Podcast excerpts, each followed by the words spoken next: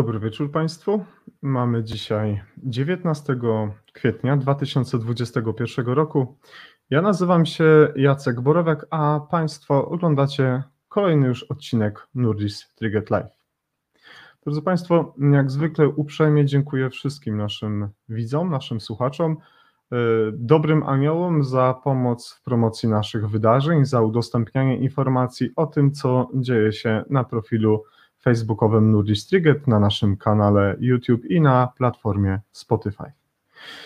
Drodzy Państwo, zanim mm, zapowiem temat dzisiejszego spotkania, zanim wprowadzę Państwa do naszego studia, pozwolicie, że mm, odniosę się do sytuacji, jaka mm, miała miejsce wczoraj. Mm, wczoraj, niestety, mm, odszedł y, człowiek bardzo ważny, pan Krzysztof y, Lidel, wieloletni dyrektor Centrum Badań nad Terroryzmem Kolegium Civitas. I jak piszą jego przyjaciele na profilu facebookowym, jego energia, chęć działania i charyzma sprawiły, że skupialiśmy się wokół niego, szukając przywódcy i przewodnika. Stanowił dla nas inspirację, by wsparciem był wsparciem, przyjacielem, mentorem i do końca świata będziemy mu za to wdzięczni. Był większy niż życie i życie go nie pomieściło.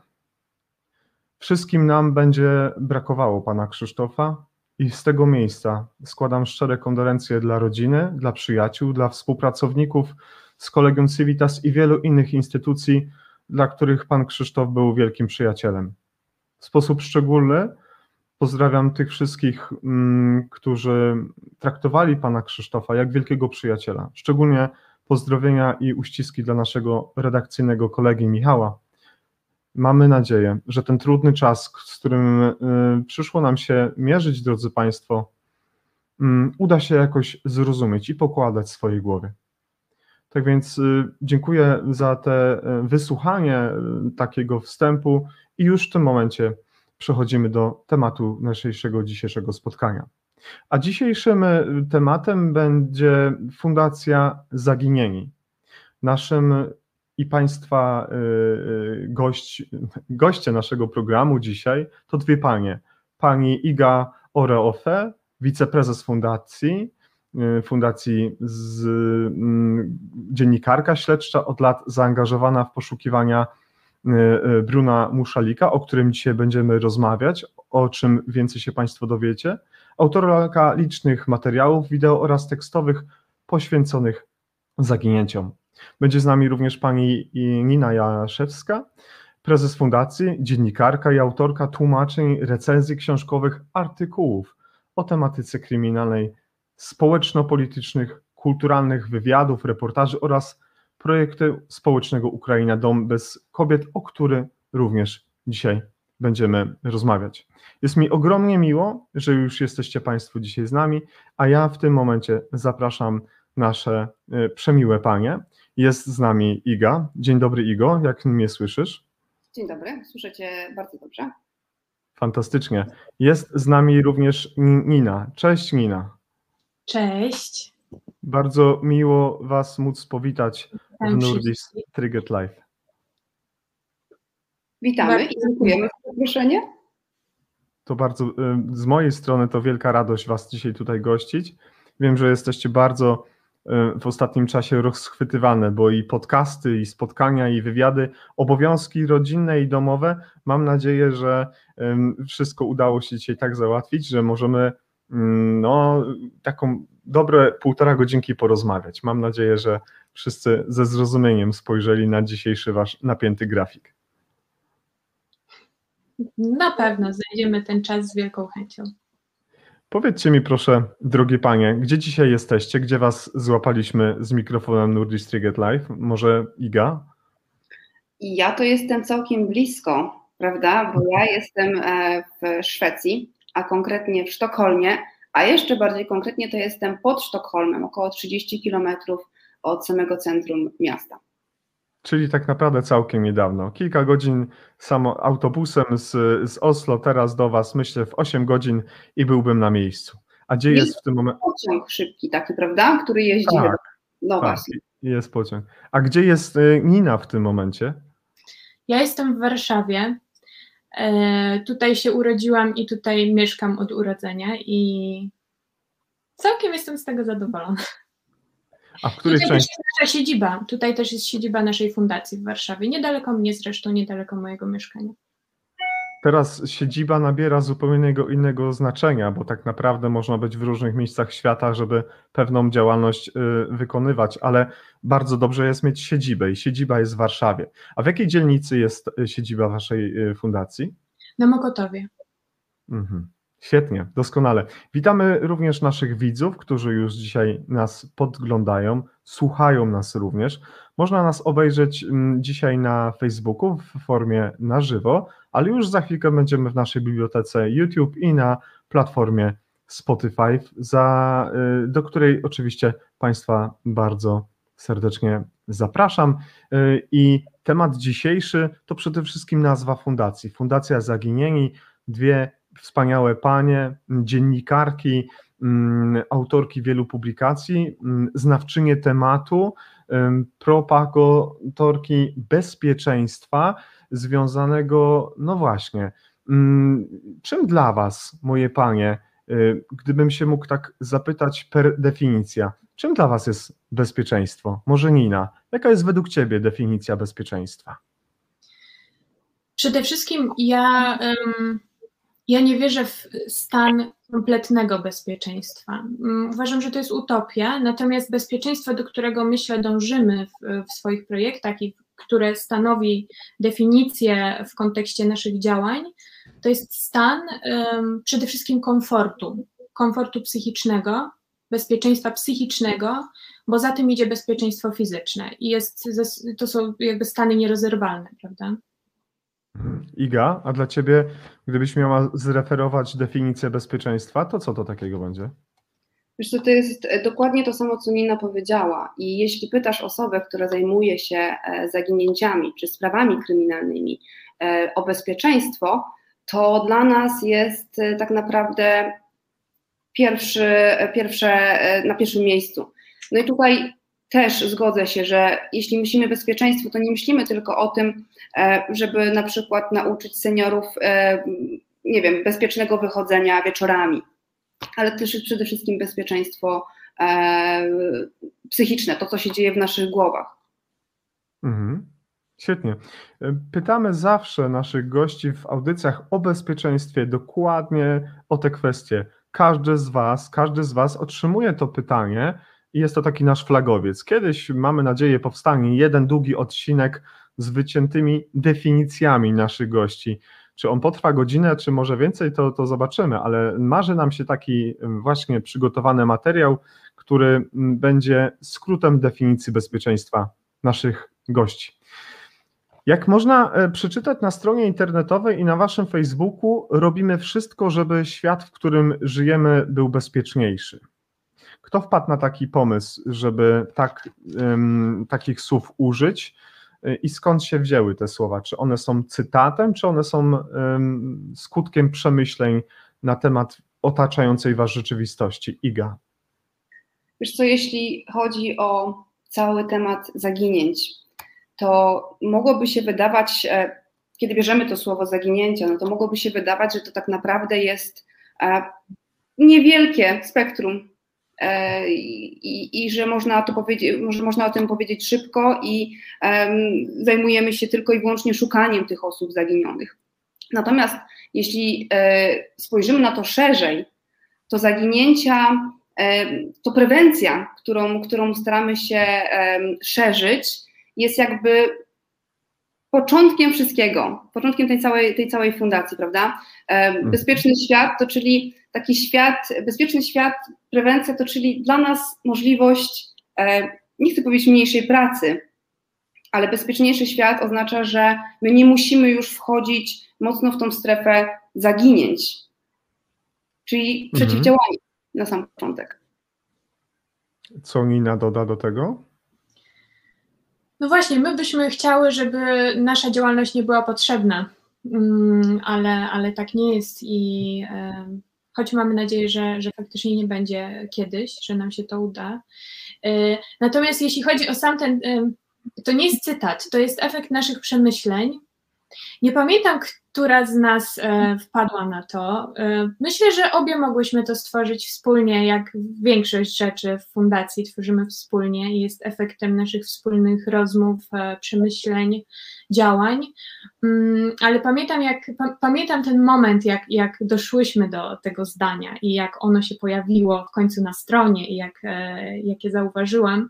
Faktycznie tak dobrze to zauważyłeś, że, że to zdanie jest, jest w sumie definicją naszej działalności, jest takim naszym mottem. My sobie skróciłyśmy e, to motto do bądźcie bezpieczni i e, gdzie tylko się da po, naszy, mhm. pod naszymi postami, pod wypowiedziami, wypowiedziami staramy się e, to bądźcie bezpieczni umieszczać, a tutaj jest ta dłuższa forma tego bądźcie bezpieczni. Piękne słowa. W nich można bardzo mocno tak filozoficznie się rozpłynąć, znaleźć coś dla siebie. I to jest też taka podpowiedź, taki, taki dobry przypominacz, jak w telefonie, żebyśmy to, co robimy w naszym y, życiu, czym się otaczamy, y, czym się otaczamy, wpływało na to, żeby to nasze funkcjonowanie rzeczywiście było skonstruowane z takich postaw, które powodują, że no, że nic tam się nie wydarzy złego. O tych y, kwestiach będziemy dzisiaj na pewno szeroko rozmawiać. Będziemy też odpowiadać na pytania naszych gości, y, y, tych widzów, którzy są z nami po drugiej stronie, bo ja zawsze mówię, że widzowie i słuchacze to też są goście, którzy tworzą narrację naszego programu. Tak więc zapraszamy do zadawania pytań. Zapraszamy do panelu dyskusyjnego, który odbywa się z, zawsze pod wydarzeniem, który znajdziecie Państwo na naszej stronie. Y, tym profilu facebookowym i już się pojawiły pewne osoby. Y, będę teraz wyświetlał. Jest Marcin Kwiatkowski z nami. Cieszymy się niezmiernie, że Łódź nasz słucha. Z miasta Łodzi Kwiatek pochodzi. Nie, Kwiatek nie pochodzi z Łodzi, ale Kwiatek z Łodzi teraz nadaje. A skąd pochodzi Kwiatek, y, Iga? E, Kwiatek pochodzi z przepięknego miasta e, Dębna, tak. które pozdrawiamy. Pozdrawiamy, bo ja zd może zdradzę tajemnicę, nie wiem czy mogę, czy nie mogę, ale pochodzicie z tej samej miejscowości, prawda? Chodziliśmy do tej samej szkoły i, i e, akurat Marcin mieszka w, w, mieście, ja mieszkam, mieszkałam na wsi. Tak jakby z tej samej. Tak, tak się ten. Jest z nami pan Marek, też nasz stały widz, stały słuchacz.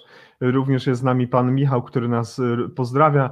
Pojawił się już pan Wiktor Bros, który również się wita z, e, z paniami, z dziewczynami, ogląda bardzo ważny temat. Tak jest ładnie napisane przez mm, Wiktora. Jest Marek Wojewoda, nasz też również stały widz, stały słuchacz, ale muszę wam podpowiedzieć, że jest z nami też e, bardzo ważna dzisiaj osoba, pan Andrzej Kruczyński, wodzu, który o bezpieczeństwie, szczególnie w wielu strategicznych obszarach naszej codzienności sporowie i bardzo się cieszę, że Andrzej znalazł dzisiaj czas, żeby posłuchać na te przeogromnie ważne tematy, którymi Wy się zajmujecie. I bardzo dziękuję za obecność Andrzejowi, a Wam jeszcze raz kłaniam się w pas za to, że jesteście tutaj z nami.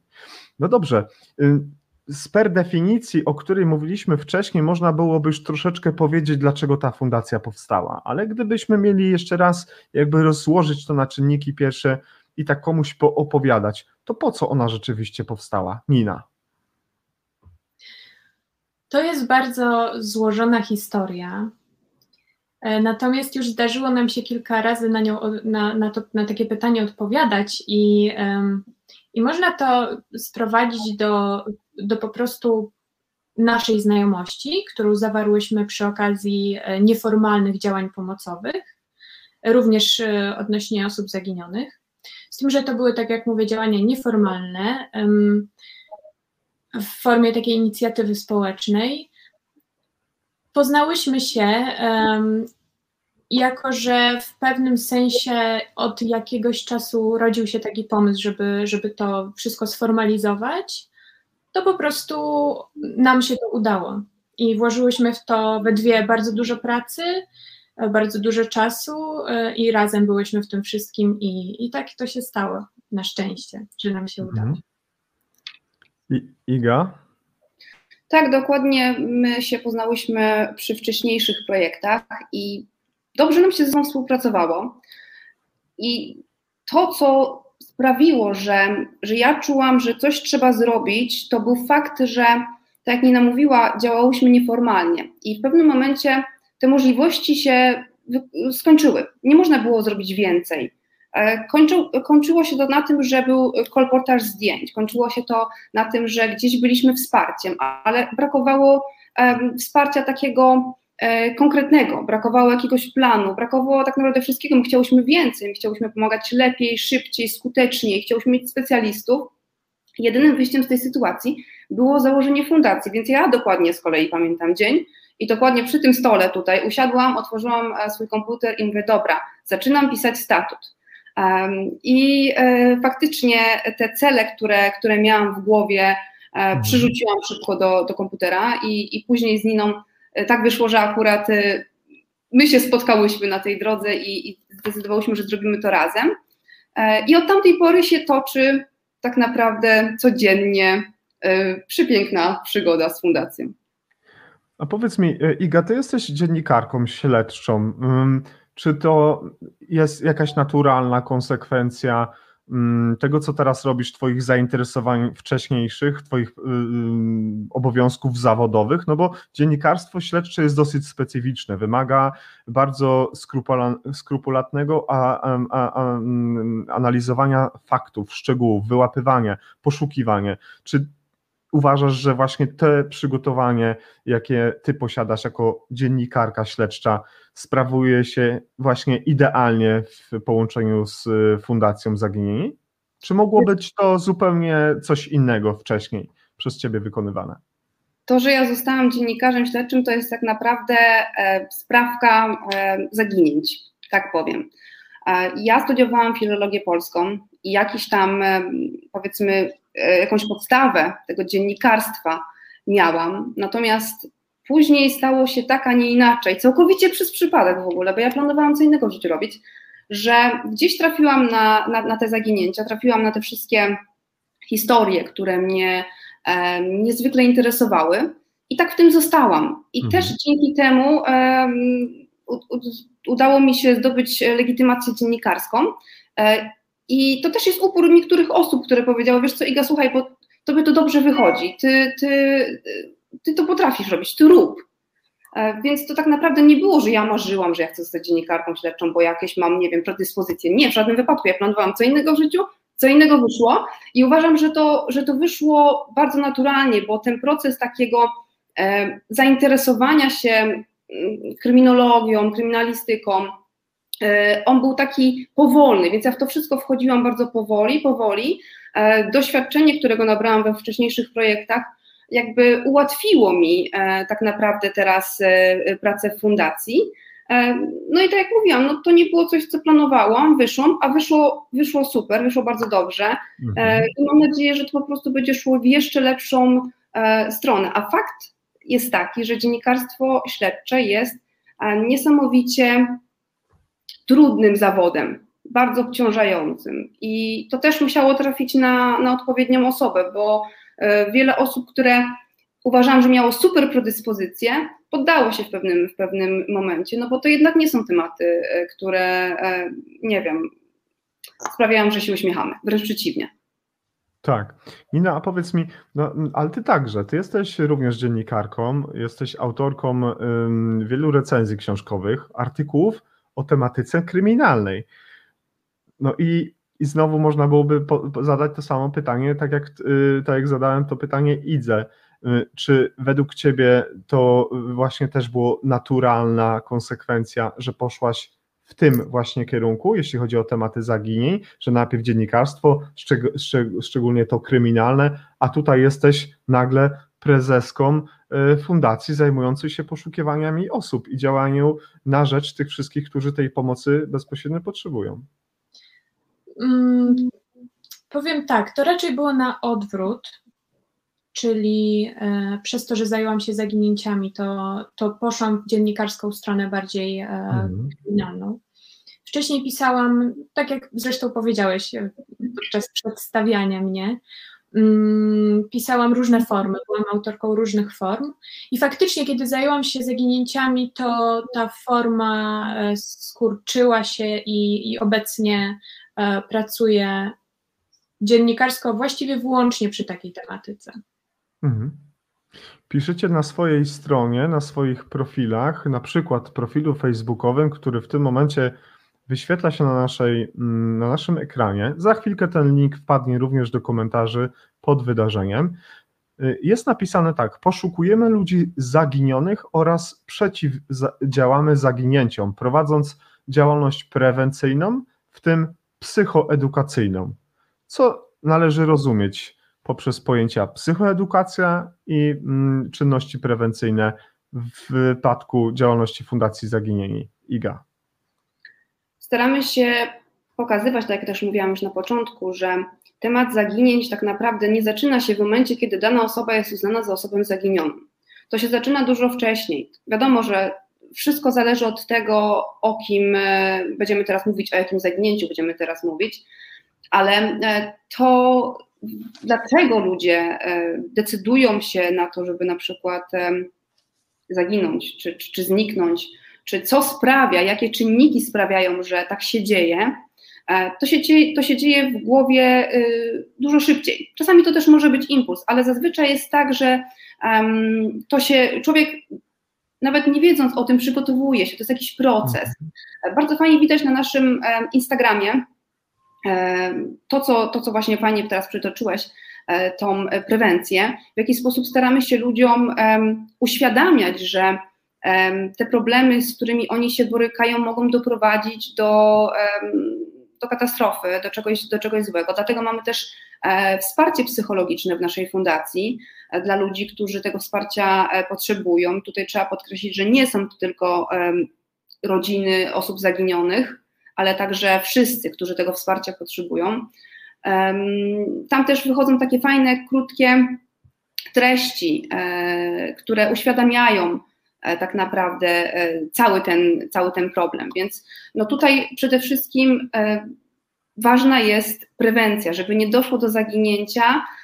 Trzeba ludzi uświadamiać. O tym też super mówi nasz spot, o którym będziemy niedługo rozmawiać. Mm -hmm, mm -hmm. Powiedz mi, y, Nina, no właśnie.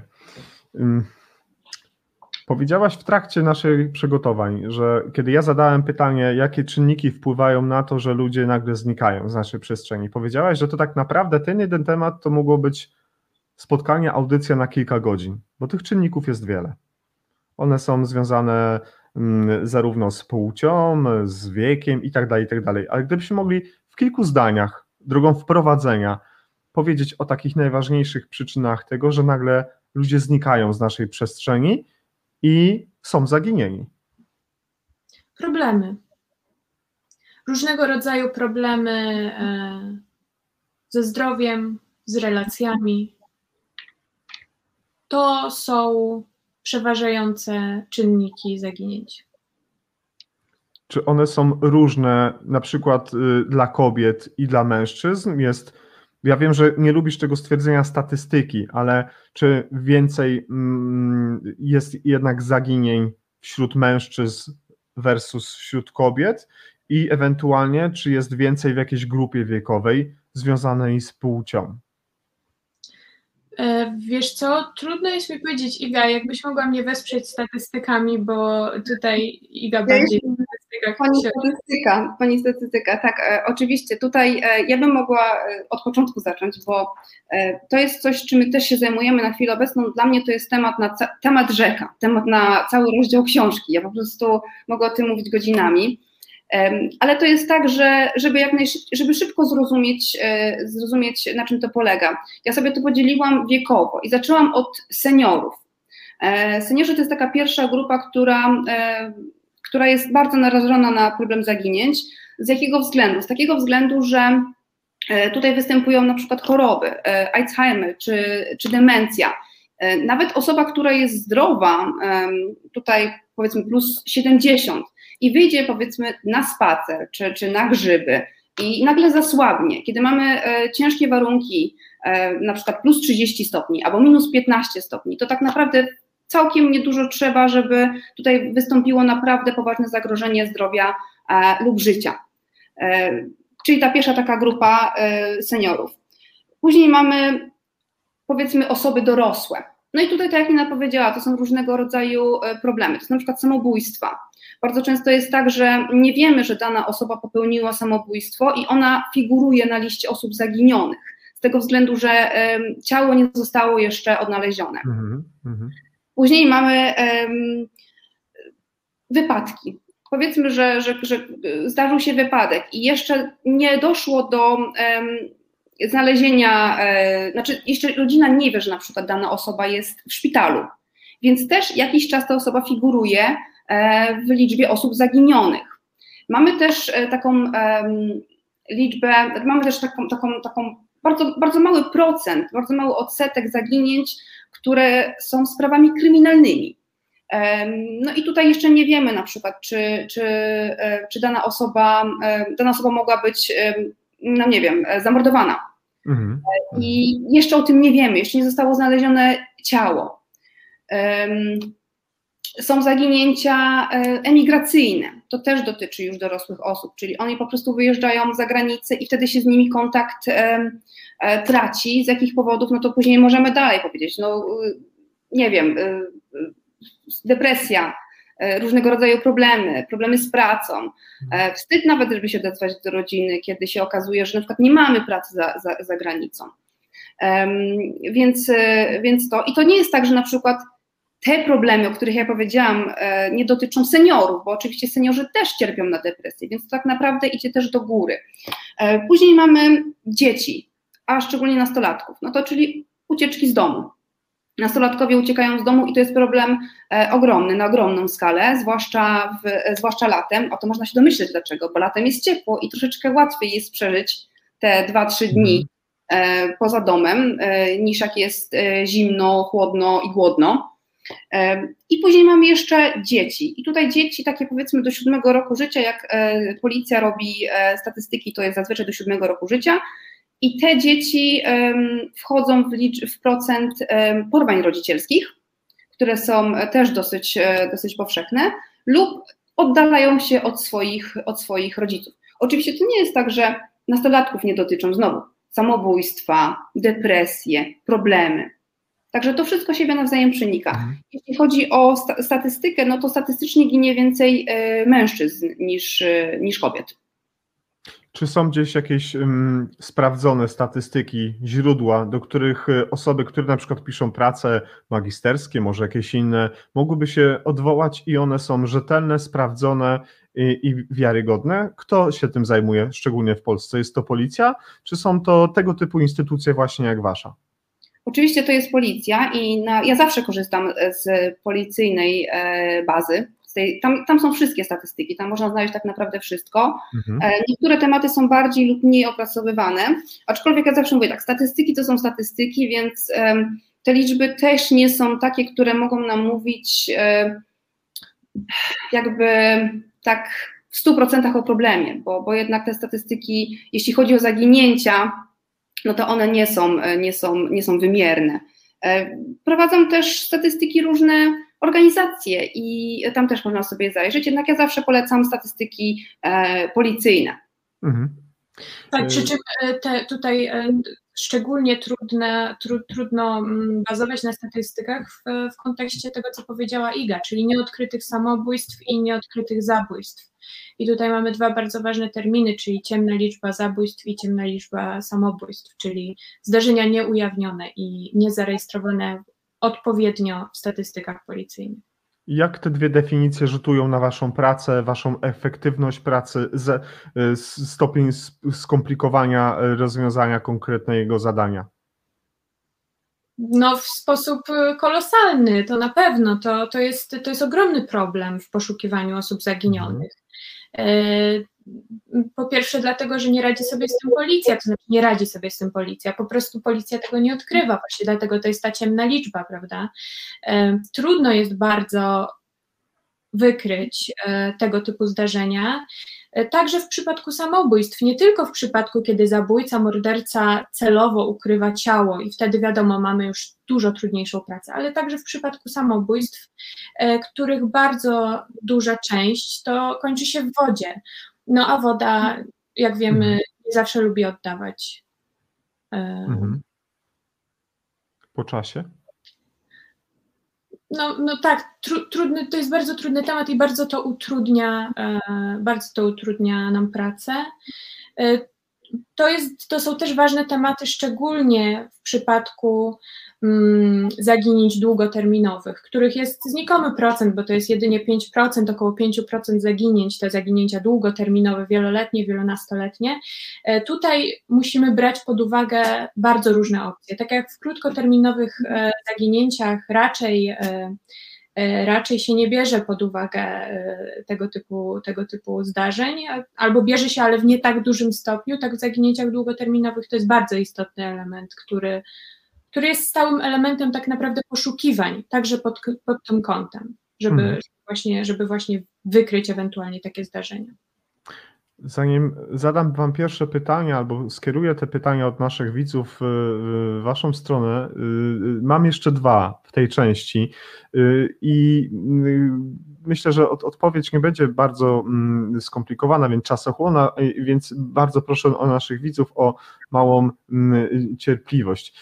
Powiedzcie, czy w Polsce mm, jest z zaginięciami większy problem niż w innych krajach? Jeżeli często słyszymy w, w mediach, że Polska jest gdzieś na szarym końcu, albo wręcz przeciwnie, jest gdzieś na pierwszym miejscu, albo gdzieś w środku.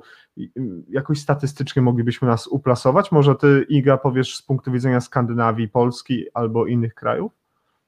Wiesz co, jak sprawdzałam, e, jak to wygląda statystycznie w Szwecji, no to faktycznie, no powiedzmy, że w Polsce mamy 19 do 20 tysięcy zaginięć, zgłoszonych zaginięć rocznie. Mhm. W e, ostatnim roku ta liczba spadła e, dosyć, dosyć znacznie, ale chyba sami sobie wszyscy zdajemy sprawę dlaczego. Tak. Nie za bardzo można było wyjeżdżać, wychodzić z domu, więc ta liczba spadła. Natomiast w Skandynawii, kiedy ja patrzyłam, teraz nie jestem Ci w stanie powiedzieć tak e, konkretnie, które to były lata, ale to było mhm. około tysięcy 10 tysięcy osób do 15 tysięcy osób, więc um, ja tu mówię o Szwecji, nie mówię tu o Skandynawii, sprawdzałam Szwecję. Natomiast tak jak rozmawiałyśmy właśnie z Niną przed rozpoczęciem tego live'a, statystyki są dosyć trudnym tematem z tego względu, że no na przykład, y, jak Nina powiedziała nam wcześniej, Francja nie prowadzi takich statystyk. Ogólnie temat zaginięć jest no, to troszeczkę wszystko inaczej wygląda niż, niż nam się wydaje, bo trzeba, trzeba mieć e, świadomość tego, w jaki sposób e, prowadzi się zaginięcie, prawda? E, co się później dzieje z, z, ze statystykami, kiedy osoba zostanie odnaleziona, czy ona została, zostanie dobrze przydzielona, to, to, to, to za, za zakończenie zaginięcia, zostanie dobrze mhm. przydzielona, czy nie. Na przykład mamy też zaginięcie w Indiach, gdzie Indie mają totalny chaos w, w papierach, więc tu już nawet nie wymagamy od tego, żebyśmy jakiekolwiek statystyki dostały.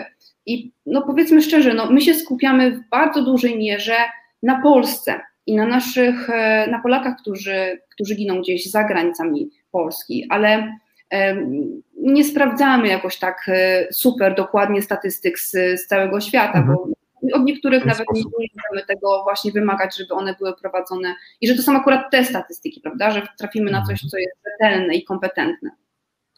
Y, Nina, mam do Ciebie pytanie prawno-techniczne. Co to znaczy, że osoba uzyskuje status, y, tak zwany status osoby zaginionej? Jakie muszą zaistnieć czynniki, że dana osoba zostanie uznana za osobę zaginioną? Na pewno nie możemy ustalić jej miejsca pobytu e, i wykonać działań w kierunku ochrony jej zdrowia e, lub życia. E, I to są wystarczające przesłanki ku temu, żeby taką osobę zgłosić jako zaginioną. Nie wiem, gdzie jest, nie mogę się z nią skontaktować i dlatego nie mogę zadbać o jej bezpieczeństwo, o jej zdrowie, o jej życie. E, oczywiście to jest kwestia subiektywna, że nie możemy, nie wiemy, gdzie jest dana osoba, bo zdarza się, że osoby zaginione przebywają z innymi osobami i razem z nimi się ukrywają, i przecież ta druga osoba wie, gdzie jest ta osoba zaginiona. Natomiast, natomiast te sytuacje, jakby te dwie sytuacje różnią się tym, że te osoby musiałyby się ukrywać we dwie. E, i w jakiś sposób razem zatajać fakt, e, że ta osoba znajduje się tutaj i tutaj, ponieważ zaczynają być prowadzone e, przez policję poszukiwania. A czy zdarzyła się kiedyś taka sytuacja, mm, że ktoś skontaktował się z wami i powiedział na przykład, albo napisał, albo wręcz powiedział to przez telefon, ja nie chcę, żebyście mnie szukali, ja nie chcę y, być przedmiotem waszego, waszych procesów poszukiwawczych. To jest moja decyzja, zniknąłem z tego świata. Nie muszę się tłumaczyć dlaczego. Zdarza się takie coś, czy jest to bardzo marginalne? Zdarza się, ale niezbyt często. Faktycznie to się zdarzyło w naszych, w poprzednim projekcie, w którym brałyśmy udział, no to a przez okres pięciu lat ja mogę powiedzieć, że mi się zdarzyło to chyba trzy razy. To się nazywa akt woli, który osoba e, zaginiona musi podpisać, że nie chce mieć e, kontaktu e, z rodziną. Oczywiście bardzo często też się, znaczy w tych samych jakby liczbach to od razu mówię, że rodzina chce podważyć ten akt woli, że ona chce jednak mhm. tego kontaktu. Jednak osoba, która się zdecyduje na to, że, um, że nie chce się kontaktować z rodziną i, i, to tego nie musi robić w momencie podpisania papierów. Mhm. Tak, i wtedy kończą się poszukiwania tym samym. Tylko, tak, że rodzina nie nie, tak, nie ma prawa dostać informacji, gdzie ta osoba przebywa. Mhm. Dziękuję za wyjaśnienie, bo często się spotykaliśmy y, w rozmowach z moimi bliskimi kolegami, koleżankami, znajomymi, czy w pracy, czy poza nią, mówiąc o bezpieczeństwie, właśnie jak to jest, bo ktoś sobie może tego nie życzyć. Dziękuję Wam bardzo za wyjaśnienie i z pewnością teraz y, będziemy mogli jeszcze więcej odpowiedzieć na y, pytania, które zadają nam już nasi goście. O ich wspomniany wcześniej Andrzej Kruczyński, którego raz jeszcze ciepło pozdrawiam, zadał takie pytanie. Powiedzcie e, o swoich sukcesach. Kogo do tej pory udało się odnaleźć? Ile trwa taki proces? Uśredniając, jak często ludzie świadomie, na własne życzenie, uciekają od rzeczywistości? Zdecydujcie, panie, która chciałaby najpierw odpowiedzieć. To ja mogę, y, jeśli Iga pozwolisz. E, my jesteśmy fundacją od 2020 roku, od od, y, od listopada y, i dopiero od y, półtora lub półtora miesiąca poszukujemy ludzi zaginionych. Wcześniej realizowaliśmy działalność prewencyjną i psychoedukacyjną wyłącznie.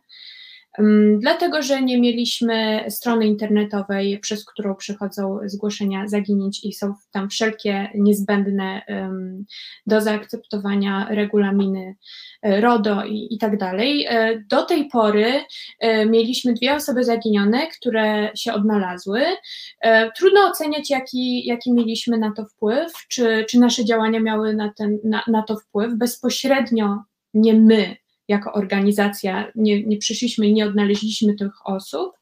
Natomiast y, zawsze jest prawdopodobieństwo, że nasze działania mogły na to pozytywnie wpłynąć. Póki co mm, poszukujemy w ogromnej większości osób y, zaginionych długoterminowo.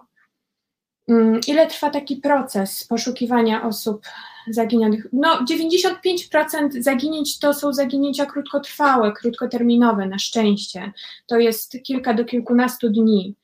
E, a jak często ludzie świadomi na własne życzenie uciekają, na własne życzenie uciekają od rzeczywistości? Mm, jak często to są dobrowolne ucieczki z domu? Często, często. Częściej y, częściej mm, niż zdarza im się coś z zewnątrz złego. To tak ode mnie. Iga, czy chciałabyś jeszcze coś dodać e, do pytania, jakie zadał Andrzej?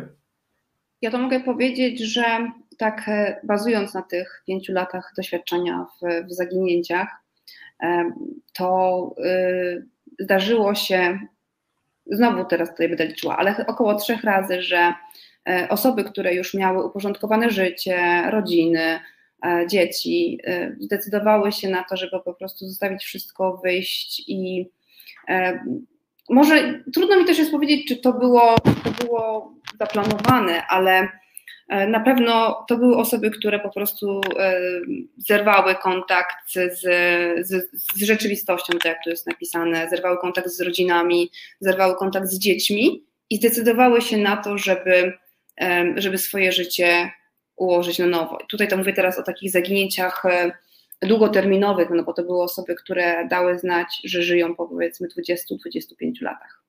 Mhm. Dziękuję bardzo. Pojawiło, pojawiło się jeszcze jedno pytanie od naszego mm, kolejnego widza. Y, troszkę już było jakby w wcześniejszych waszych y, komentarzach. Ja, ja pozwolę sobie przeczytać to, co napisał do nas Marek, bo mm, tego tekstu, gdyż tego tekstu jest dosyć dużo i może się nam w całości nie y, pojawić na ekranie. Kilka pytań do gości. Iloma sprawami się już zajęłyście? czyli już wiemy y, odnośnie działalności fundacji, ile spraw udało się Wam rozwiązać i jak wygląda współpraca z policją, ambasadami i innymi urzędami. Czy chcą pomagać? Czy Wasza fundacja współpracuje z innymi podobnymi podmiotami, jak na przykład Fundacja Itaka? Czy tego typu fundacje pomagają sobie nawzajem? Czy tego, tak? I ile osób w Waszej praktyce zaginęło, bo chcieli? To pojawiło się raz jeszcze to pytanie. Iga albo Ina? Może zaczniecie. Dobrze, ja mogę zacząć. Tylko, że ja zapomniałam pytania. Współpracy. Może ja powiem. O, super, dzięki. Yy, może zacznijmy od współpracy, jeśli chodzi o yy, policję, ambasada, e, urzędy. I powiem szczerze, że teraz, patrząc na to z, z, jakby ze strony fundacji, to ta współpraca jest oczywiście dużo łatwiejsza. E, dlaczego? Dlatego, że no, jesteśmy organizacją e, pozarządową, która, e, której ja zauważam, że nam trudno, trudno jest odmówić w takim sensie, że jak dzwonimy na policję, to jesteśmy jak najbardziej informowane o tym, o czym mogą nas poinformować i, też jesteśmy wspierane. Pisząc różne pisma do różnych, różnych organizacji też nie ma z tym problemu, zazwyczaj jest odpowiedź. Także tutaj nie możemy narzekać w żadnym wypadku na, żadną, e, na żaden problem jakiś ze współpracą, bo zazwyczaj te odpowiedzi są. Y, my jako fundacja e, współpracujemy w chwili obecnej, mamy dział bezpieczeństwa i w naszym dziale bezpieczeństwa mamy detektywów. Planujemy stworzyć całą siatkę detektywistyczną na całą Polskę. Na chwilę obecną to są trzy miasta E, jednak ta siatka się rozrasta bardzo szybko, więc my współpracujemy e, pro bono z detektywami. To są osoby, które zajmują się poszukiwaniem e, również osób zaginionych, które mają doświadczenie i które jakby wspierają nas swoją wiedzą w tym wszystkim jakby z innej strony, bo też mamy współpracę z grupą poszukiwawczą. Jeśli chodzi o, o, współpracę z innymi fundacjami, to należy pamiętać, że oprócz tego, że jest, e, że jest i taka, są też e, inne fundacje zajmujące się zaginięciami, plus należy pamiętać o czymś bardzo ważnym, czyli o stowarzyszeniach. I to są mhm. zazwyczaj stowarzyszenia poszukiwawczo-ratownicze. I e, te stowarzyszenia to jest wspaniała rzecz, która się tak naprawdę przytrafiła i one, ich jest coraz więcej, coraz więcej. Miejmy nadzieję, że będzie ich jeszcze więcej bo należy pamiętać, że e, to, jak szukamy, zależy od ukształtowania terenu, prawda? Więc inne mamy, e, innych mamy e, ratowników gdzieś na, na północy Polski, innych mamy powiedzmy w, na Mazurach, gdzie, gdzie mamy dużo, dużo, dużo jezior, więc planujemy jak najbardziej taką rozszerzoną sieć współpracy z takimi osobami. No, Nina może uzupełnić resztę. E, dobrze, oczywiście. Tu daję to pytanie. Chodziło o, o fundacje, chodziło o urzędy, chodziło o policję, o ambasady. Jak to wyglądało? I mm, Marek jeszcze y, y, raz zapytał o te przypadki związane z tym, że ktoś no, chciał po prostu zerwać kontakt z rodziną. Mhm.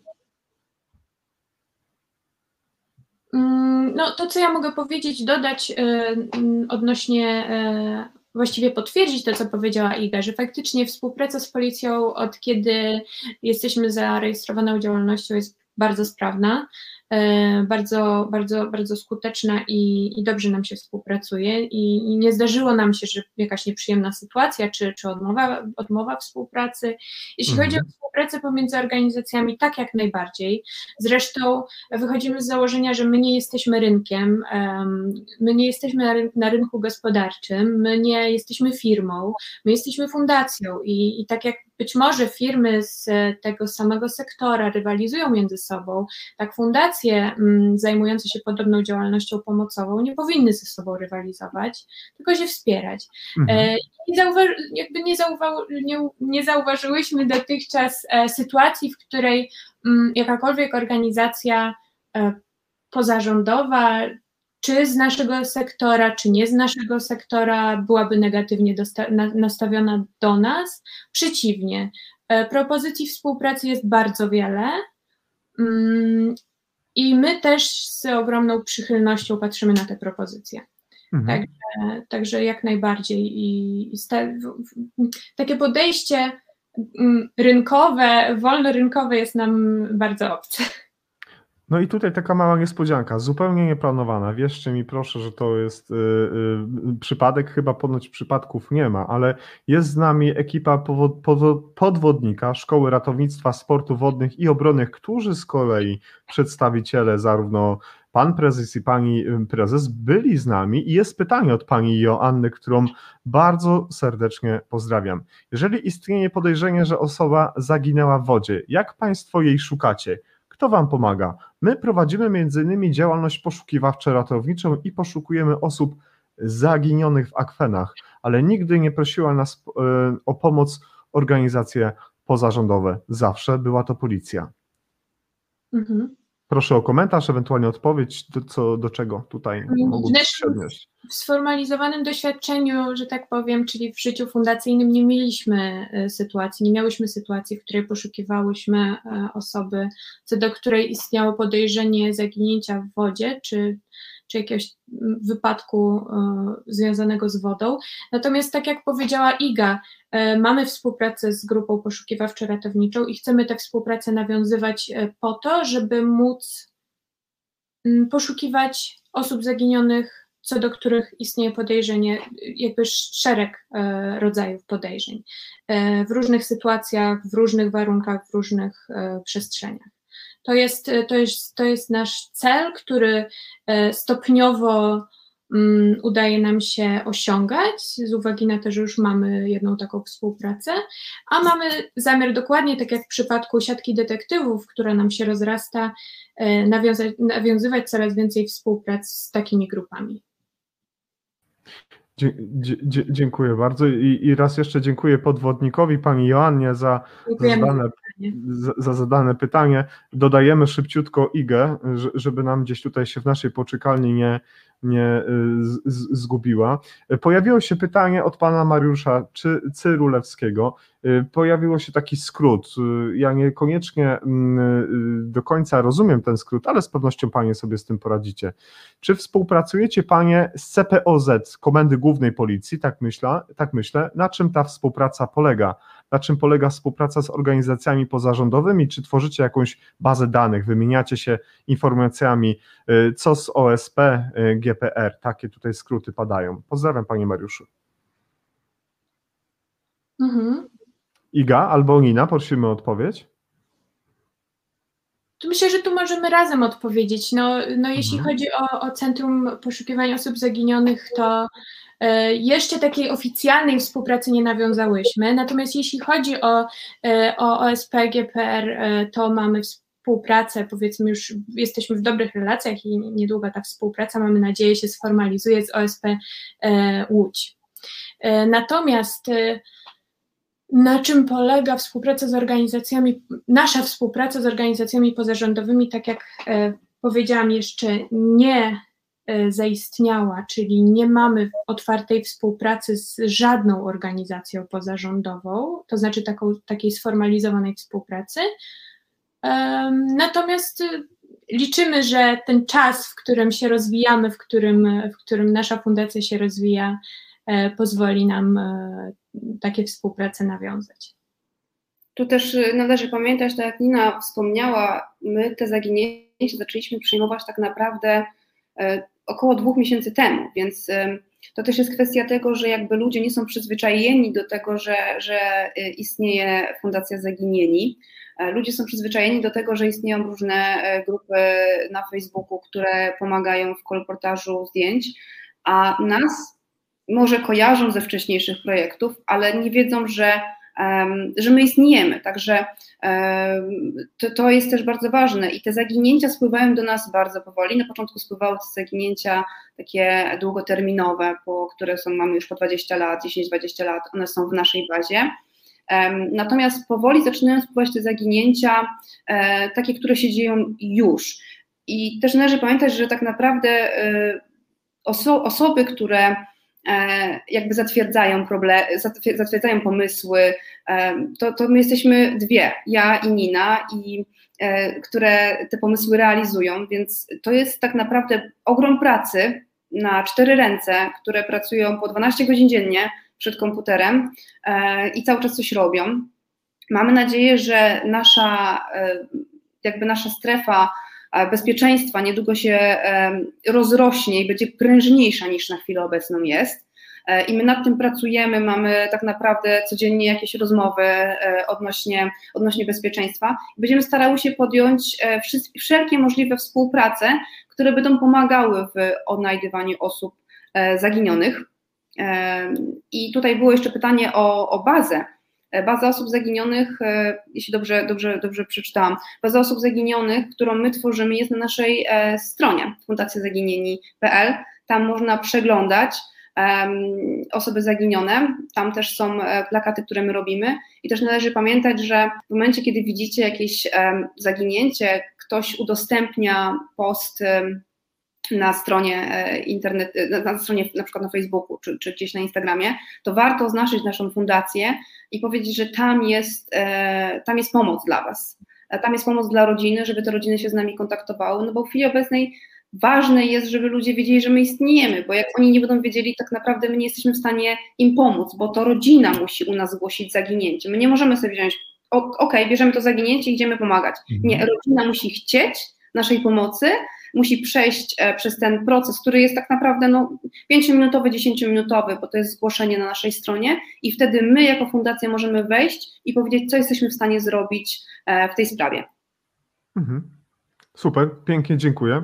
Pojawiło się, mm, tak, panie Mariuszu, oczywiście już się douczyłem CPOZ, czyli Centrum Poszukiwań Osób Zaginionych i tutaj od razu propozycja od pana Mariusza, OSP zajmujących się poszukiwaniem osób zaginionych jest mnóstwo, zachęcamy do współpracy, tu e, ludzie pełni zapału i mają mnóstwo doświadczenia w tym temacie. OSP Nowy Sącz, OSP Kenty czy Kety, prawdopodobnie grupa S12 z Warszawy, Wrocław, OSP Poznań, Gdańsk i tak dalej. Bardzo dziękujemy Panie Mariuszu. Liczę na to, że może wymienicie się kontaktami z Paniami po naszym dzisiejszym spotkaniu, a y, tak, żeby zarówno panie i, i, i osoby, które mogłyby pomóc, y, mogłyby się tu do czegoś przydać. Pojawiało się również wcześniej pytanie od pana Wojciecha Jakubczyka. Panie Wojciechu, raz jeszcze panią ukłaniam się nisko i dziękuję za poprzednią pańską wizytę w trakcie y, rozmowy na temat bezpieczeństwa wśród dzieci.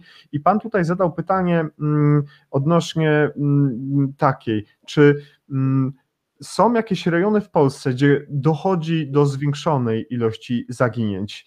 Y, rozmawialiśmy, jak to wygląda w statystykach międzynarodowych, to może do tego już wracać nie będziemy, ale czy mamy jakiś mm, wyraźny podział w Polsce, że w którejś części z naszego kraju tych zaginień jest więcej, drogie panie?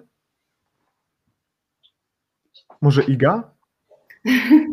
Y, powiem szczerze, że nie odnotowałam czegoś takiego, że, że w danym mieście. Wiadomo, że jeśli jest większe miasto, wtedy może być większy procent osób zaginionych, prawda? Um, to zależy od, od, od, zaludnienia, ale nie ma jakiegoś takiego um, magicznego um, trójkąta bermudzkiego, o którym ja słyszałam w Polsce. Na przykład słyszałyśmy, bardzo często się mówi o tym, że na przykład Dolina Cieni w Indiach jest e, miejscem, w którym e, ginie bardzo dużo, dużo osób. Natomiast jeśli chodzi o, o Polskę, no to nie, nie ten, nie, nie kojarzę. Mhm. E, Nina, czy chcesz dodać coś jeszcze do, do, tej, do tego pytania? Ja tu się absolutnie zgadzam z Igą. E, to są raczej mm, kwestie znanych miejsc, e, specyficznych pod kątem ilości przestępstw, przestępstw, przestępców w danym miejscu. Mm, także raczej tego typu to są, to są mm, przestrzenie specyficzne pod tym kątem. Mhm. A ja także się nie spotkałam ze statystykami, które by dzieliły na, na terytoria wewnątrzkrajowe pod kątem odsetka zaginięć. Nie, nie mhm. spotkałam. Mhm. Pan Mariusz jeszcze dopisał komentarz, w razie czego służę pomocą i namiarami. CPOZ posiada namiary na wszystkie ochotnicze grupy poszukiwawcze w Polsce, OSP, Kęty, dokładnie o to chodziło. Raz jeszcze Panie Mariuszu, kłaniamy się nisko i dziękujemy za Y, głos w tej sprawie.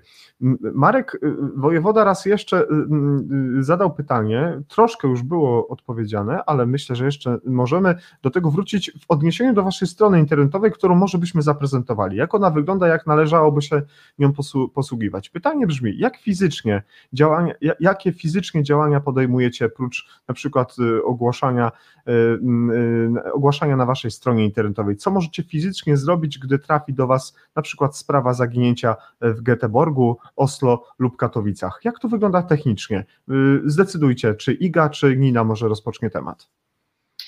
No, ostatnio, to jest dobre pytanie. Ostatnio wpłynęło do nas zaginięcie y, z terenów Hamburga. Tak jak mówiłam, my prowadzimy.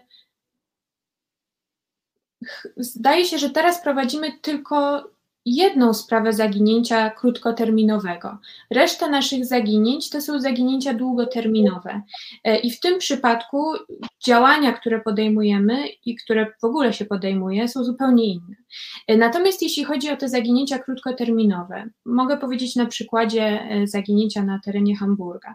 Przede wszystkim jeśli dysponujemy takimi kontaktami na danym terenie, to angażujemy w to poszukiwania i w, e, w próbę rozwikłania e, powodu zaginięcia e, którąś z osób będących detektywem, a współpracujących z naszą fundacją.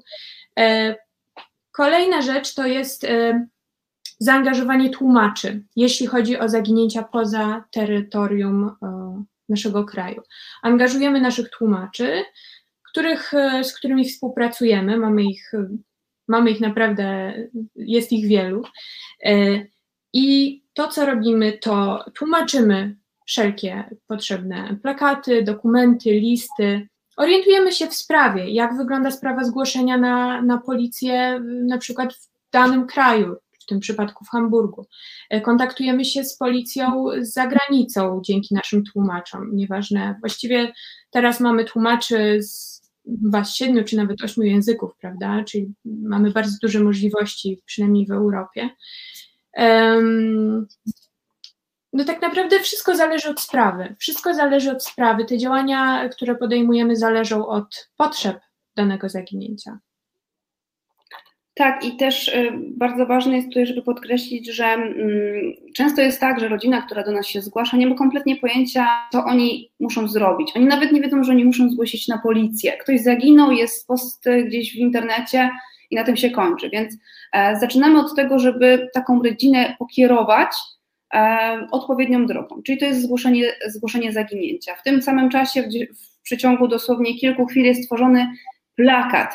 E, I wszystko tutaj zależy od miejsca zaginięcia i tego zaginięcia, kiedy to zaginięcie było, bo my często bardzo, e, powiedzmy, w przypadku zaginięć nastolatków nawiązujemy kontakt z ich znajomymi. E, czyli robimy taki mały wywiad środowiskowy i rozmawiamy z każdym, bo rodzina w stresie bardzo dużo rzeczy potrafi pominąć, więc tak naprawdę przez internet można zrobić y, kawał dobrej roboty, jeszcze nie wychodząc w teren. Oczywiście mówię, że tutaj zależy wszystko od rodzaju zaginięcia, bo jeśli mówimy o osobie, która zaginęła e, gdzieś w lesie, no to my tutaj nic nie jesteśmy w stanie przez internet poradzić, trzeba już uruchamiać odpowiednią grupę. Tak jak mówiłyśmy wcześniej, w, ty, w zaginięciach pracujemy, jeśli tak można powiedzieć, kilka lat, więc znamy też ludzi, którzy um, mogą nas, pomóc, nam, nam, nas wspomóc E, czy skontaktować się z, z, rodziną odpowiednich ludzi, aby te poszukiwania w terenie się odbyły. To nie jest tak, że to musi być koniecznie z naszej fundacji i to musimy być tylko my, ale często jest też tak, wiadomo, że na początku, że po prostu odsyłamy do danej grupy poszukiwawczej, e, która się tym zajmie. E, to jest też tak, że e, bardzo często jakby kontaktujemy się z noclegowniami, ze szpitalami, z grupami poszukiwawczymi, które istnieją. Na przykład na terenie Szwecji mamy wspaniałych Missing People, z którymi ja współpracuję 4 lata. E, jestem u nich tłumaczem, więc e, jeśli ktoś ginie na terenie, na terenie Szwecji, to, to wiemy, co robić. E, tak naprawdę staramy sobie rozłożyć sieć kontaktów, a mamy ich mnóstwo, bo nasi wolontariusze, którzy u nas pracują, nasi specjaliści, to są, to są specjaliści w tym, co robią. Także to są osoby, które nie weszły do branży dwa dni temu, tylko to są osoby, które weszły do branży lata temu i one, oni mają e, kolejne kontakty. I to jest na przykład tak, kiedy my, my ostatnio e, mieliśmy trop, który poprowadził nas do Ugandy, to w przeciągu dwóch dni byliśmy w stanie sprawdzić tak naprawdę wszystkich e, Polaków, którzy byli w Ugandzie przez ostatnie 10 lat. Tak wyglądają te kontakty. To jest sieć kontaktów i to po prostu idzie od osoby do osoby, do osoby do osoby, i to w ten sposób działa. Tak jak mówię, do momentu, do którego my możemy być jeszcze gdzieś w internecie. I tutaj też warto podkreślić, Nina to już y, mówiła, zaginięcia długoterminowe. E, inne działania są podejmowane i to są często działania tak naprawdę, które zaczynają się od przejrzenia od samego początku okoliczności zaginięcia, e, wysłuchania świadków i to jest przeogromna praca, którą się robi w tych zaginięciach i, I te zaginięcia tak naprawdę, my ostatnio podjęłyśmy dosyć ciężką decyzję z Niną, ale e, uważamy, że ona jest słuszna, że e, przyjmujemy każde zaginięcie. Każde, kto, kto potrzebuje pomocy, może do nas się zgłosić. Natomiast są zaginięcia e, te długoterminowe, które są naszymi zaginięciami. To były zaginięcia, które my prowadziłyśmy jeszcze przed fundacją. I to są zaginięcia, które są jakby mają takie nasze fundacyjne skrzydła, które my, którymi my te zaginięcia one są nasze. Tak. Mhm. E, I to są zaginięcia, na którymi się e, dość mocno skupiamy. E, oczywiście to wszystko trzeba będzie podzielić w momencie, kiedy zaczną przychodzić te zaginięcia z teraz już, prawda? Ale, ale tak jak mówiłam, bardzo często jest tak, że zaginięcia w internecie można zrobić bardzo duży kawałek pracy, e, żeby dowiedzieć się, co się stało z osobą, która, która zaginęła. Także tu jest mnóstwo informacji, trzeba je tylko po prostu odkopać. Mhm. No i właśnie, to pozwolicie, drogie panie, że skorzystamy z waszej strony internetowej, zerkniemy na waszą stronę i gdybyście mogły nauczyć mnie, widzów, słuchaczy, ewentualnie jak należałoby korzystać z takiej strony, gdyby się okazało, że potrzebujemy Waszej pomocy. Co zrobić? Mm, może w kilku krokach, jak się posłużyć Waszą stroną internetową, żeby mm, efekty Waszej pracy były jak najszybsze? Mm, tak więc y, odnośniki do formularza przeznaczonego do zgłoszenia osoby zaginionej są dwa. I tutaj mamy jeden odnośnik e, dostępny na tak zwanym sliderze, ten większy, zgłoszenie osoby zaginionej, e, a drugi na pasku wyżej menu to jest, to jest zgłoś zaginięcie. Chyba źle powiedziałam, to chyba nie jest slider, slider mamy niżej, ale ja jestem bardzo słaba w, w takich rzeczach.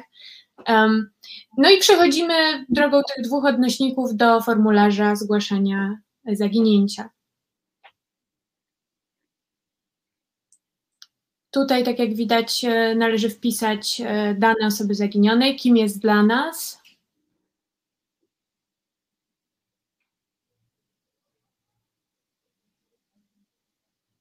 E, tutaj mamy, wcześniej były dane osoby zgłaszającej, tutaj mamy dane osoby zaginionej. Mm, no wszelkie, wszystkie e, pola obowiązkowe do wypełnienia, e, bez których formularz kolokwialnie mówiąc nie przejdzie, to są pola zaznaczone czerwoną gwiazdką. Mm, pozostałe pola są dobrowolne. Czyli na przykład, jeśli nie wiemy, czy, czy ta osoba zna teren lub miejscowość, na, na której się znajduje, na której zaginęła, nie musimy tego zaznaczać. Tak, e, tak. Pro, proszę, Iga, tak? Należy dodać, że są informacje, które zostają tylko u nas. E, tak. To są pytania, na które rodzina musi odpowiedzieć i one nie są publikowane. Należy zaznaczyć, to jest taki błąd, który, który był po, też e, powielany przez nas na początku, kiedy się tego uczyłyśmy. Mm, Dawanie zbyt dużej informacji na temat osoby zaginionej może sprawić, że ta osoba nie będzie chciała wrócić do domu. Bo bardzo często jest tak, że dyskusje pod, pod plakatami osoby zaginięte, co się z tą osobą wydarzyło, um, są krzywdzące. E, I dlatego my jako fundacja podajemy tylko najważniejsze informacje, czyli że, e, czyli tak jak tutaj było pokazane w tym formularzu, e, gdzie osoba zaginęła, w jakim wieku jest, rysopis i tyle. Natomiast wszelkie inne problemy, które te osoby dotyczyły, coś, co może być wstydliwe lub nie, ale, ale jest po prostu prywatne, to nie wychodzi nigdy z naszej fundacji, mhm. także o tym należy pamiętać, jak się do nas zgłasza, że tutaj jest wszystko między, między, między rodziną a, a nami. Mhm. mhm. Tak, to jest, to jest problem, który myślę, że jest szczególnie ważny w kontekście zaginięć nastolatków. Osób wyjątkowo wrażliwych, które opuszczają dom w wyniku jakichś problemów nierzadko emocjonalnych, związanych z relacjami, z emocjami, z postrzeganiem siebie, z poczuciem własnej wartości. I w momencie, kiedy um, niepożądane informacje trafią do internetu, a ta osoba właśnie stoi przed wyborem wrócić do domu, czy tego nie robić, może mhm. niestety wybrać e, tę drugą opcję. Także to jest bardzo ważne e, i, i to jest. To jest, myślę, też element rozsądnego pomagania. Rozsądnego pomagania, czyli pomagania opartego na empatii, ale jednak pewnym dystansie do tego, że my pomagamy i do, do swojej własnej pomocy i umiejętności zachowania zdrowego rozsądku w tym wszystkim. Co, się stanie, kiedy kliknę na mm, ikonę zaginieni? Gdzie przejdziemy? Co się wydarzy? Pozwólcie, że to zrobię. A tutaj pojawiły się osoby zaginione, które to są portrety tych osób z informacjami o nich, w jakich okolicznościach i kiedy to się wydarzyło, rozumiem, tak? E, tak, tutaj można przejść dalej i przejdziemy do profilu osoby zaginionej, czyli kliknąć na jedną z tych osób. Aha, czyli może klikniemy na tą osobę. Na Brun Bruno Buszak. Tak. tak. Dlaczego akurat ta osoba, to za chwilkę poprosimy Igę o komentarz, ale może jeszcze Nina, bądź tak uprzejma i kontynuuj, jak się, y, co, co tutaj jest takiego ważnego, y, bo mnóstwo informacji, tak naprawdę kilka jest tylko zdań związanych z, z tą osobą. Y, poproszę Cię, żebyś coś więcej na ten temat powiedziała. Na temat zaginięcia Bruna?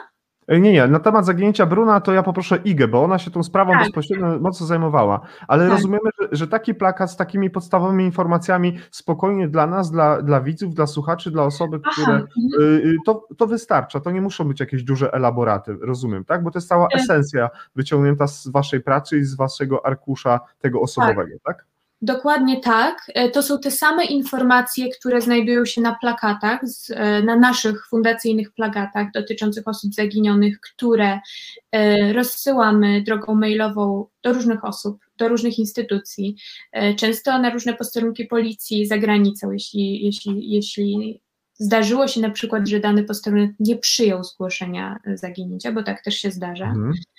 Um, tak, to są takie podstawowe informacje, które właściwie spełniają jedną funkcję, którą muszą spełnić, czyli pozwolą zidentyfikować tę osobę.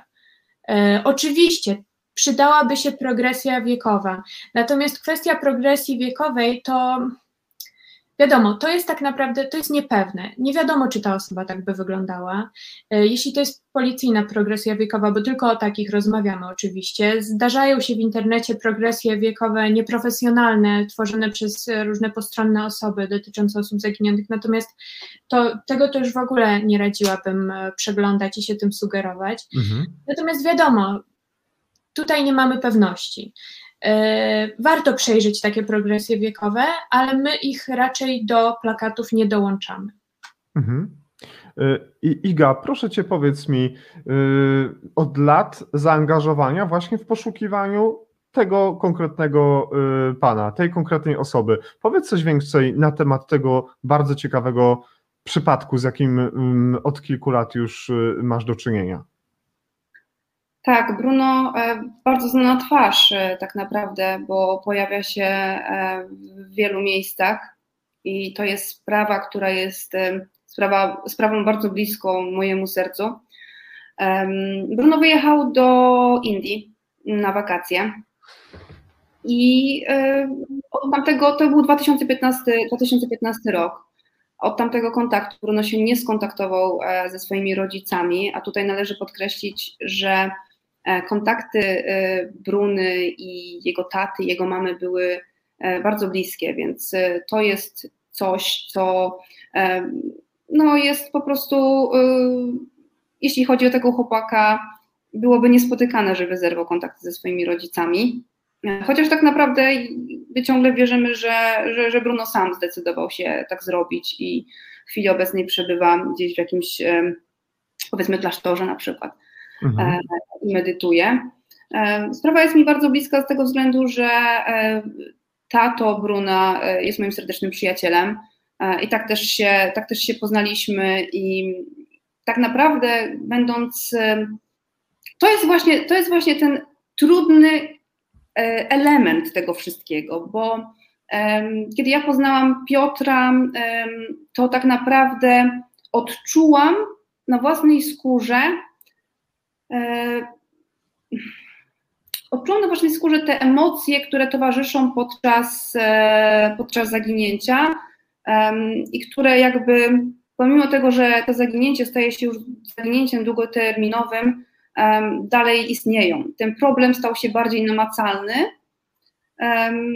No i to są takie właśnie zaginięcia, które kiedy my nie wchodzimy całym, całym, całym swoim sercem i oddajemy czas, one są ciężkie. To jest ten ciężki element naszej, naszej e, pracy, z tego względu, że ja o Brunie myślę praktycznie codziennie.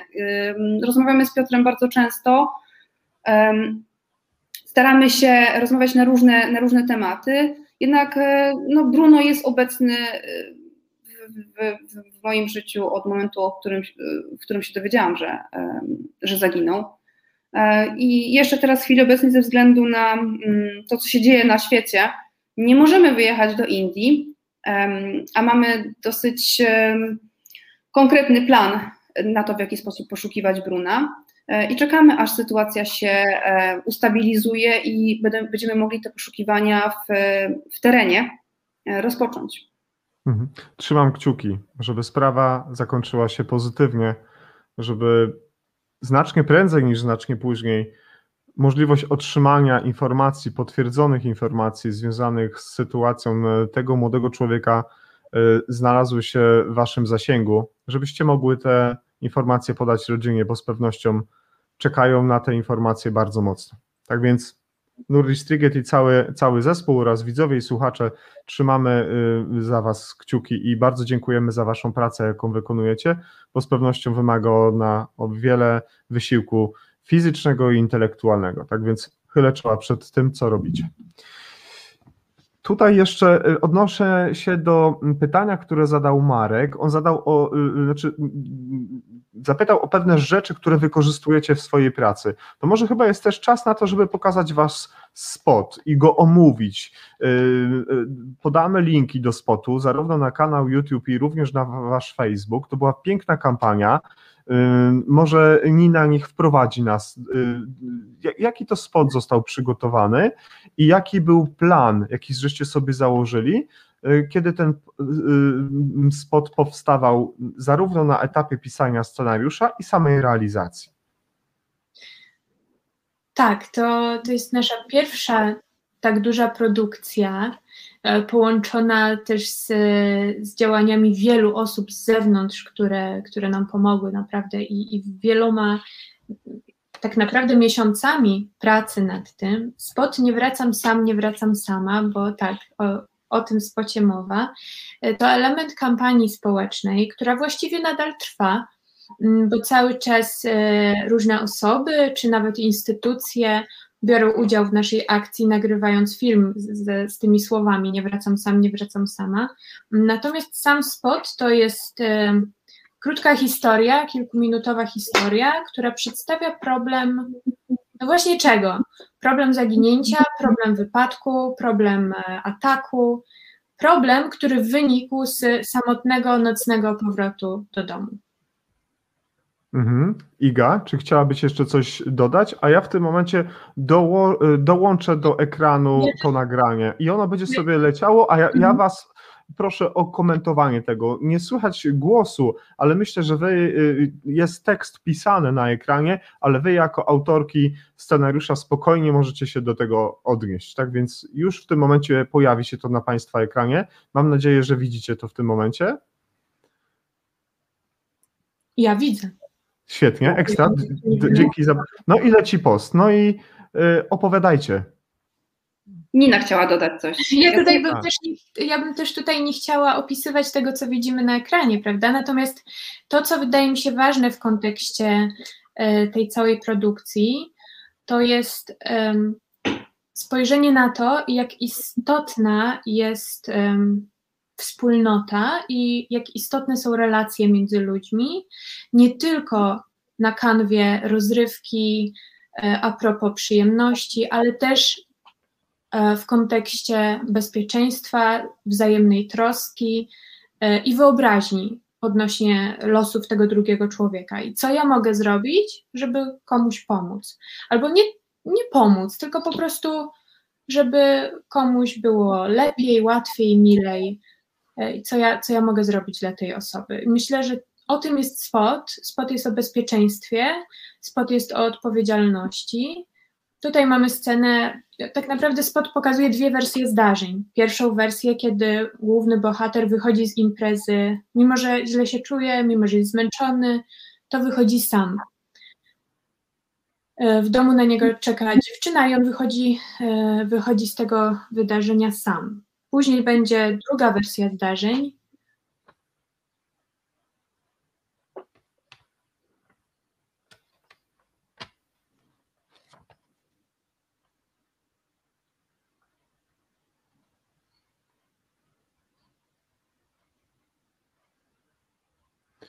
Potrzebujemy słowo komentarza, bo nasi słuchacze nie, nie wiedzą, co się dzieje teraz na ekranie, więc byłoby fajnie, gdybyście mogły kontynuować y, y, opowiadanie o tym spocie.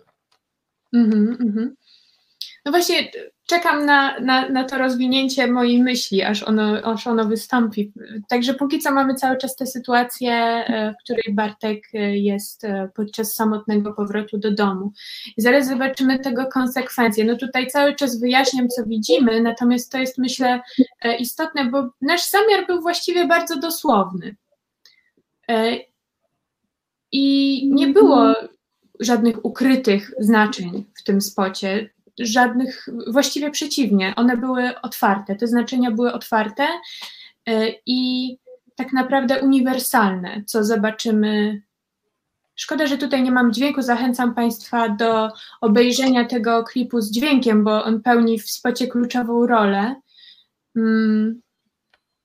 No i właśnie tutaj ta scena poszukiwań, czyli, czyli, czyli moment kulminacyjny, moment, który mm, jest może nie, może nie skutkiem tego wszystkiego, tej decyzji, bo skutku nie znamy. Właśnie, i tutaj, i tutaj jest kolejna scena, alternatywna wersja zdarzeń. Wracamy do tego samego momentu, w którym Bartek waha się, czy wejść po przyjaciół i poprosić ich, żeby poszli z nim do domu. No i tym razem jednak wchodzi do domu i ich o to prosi. Mhm. No i nie wracam sam.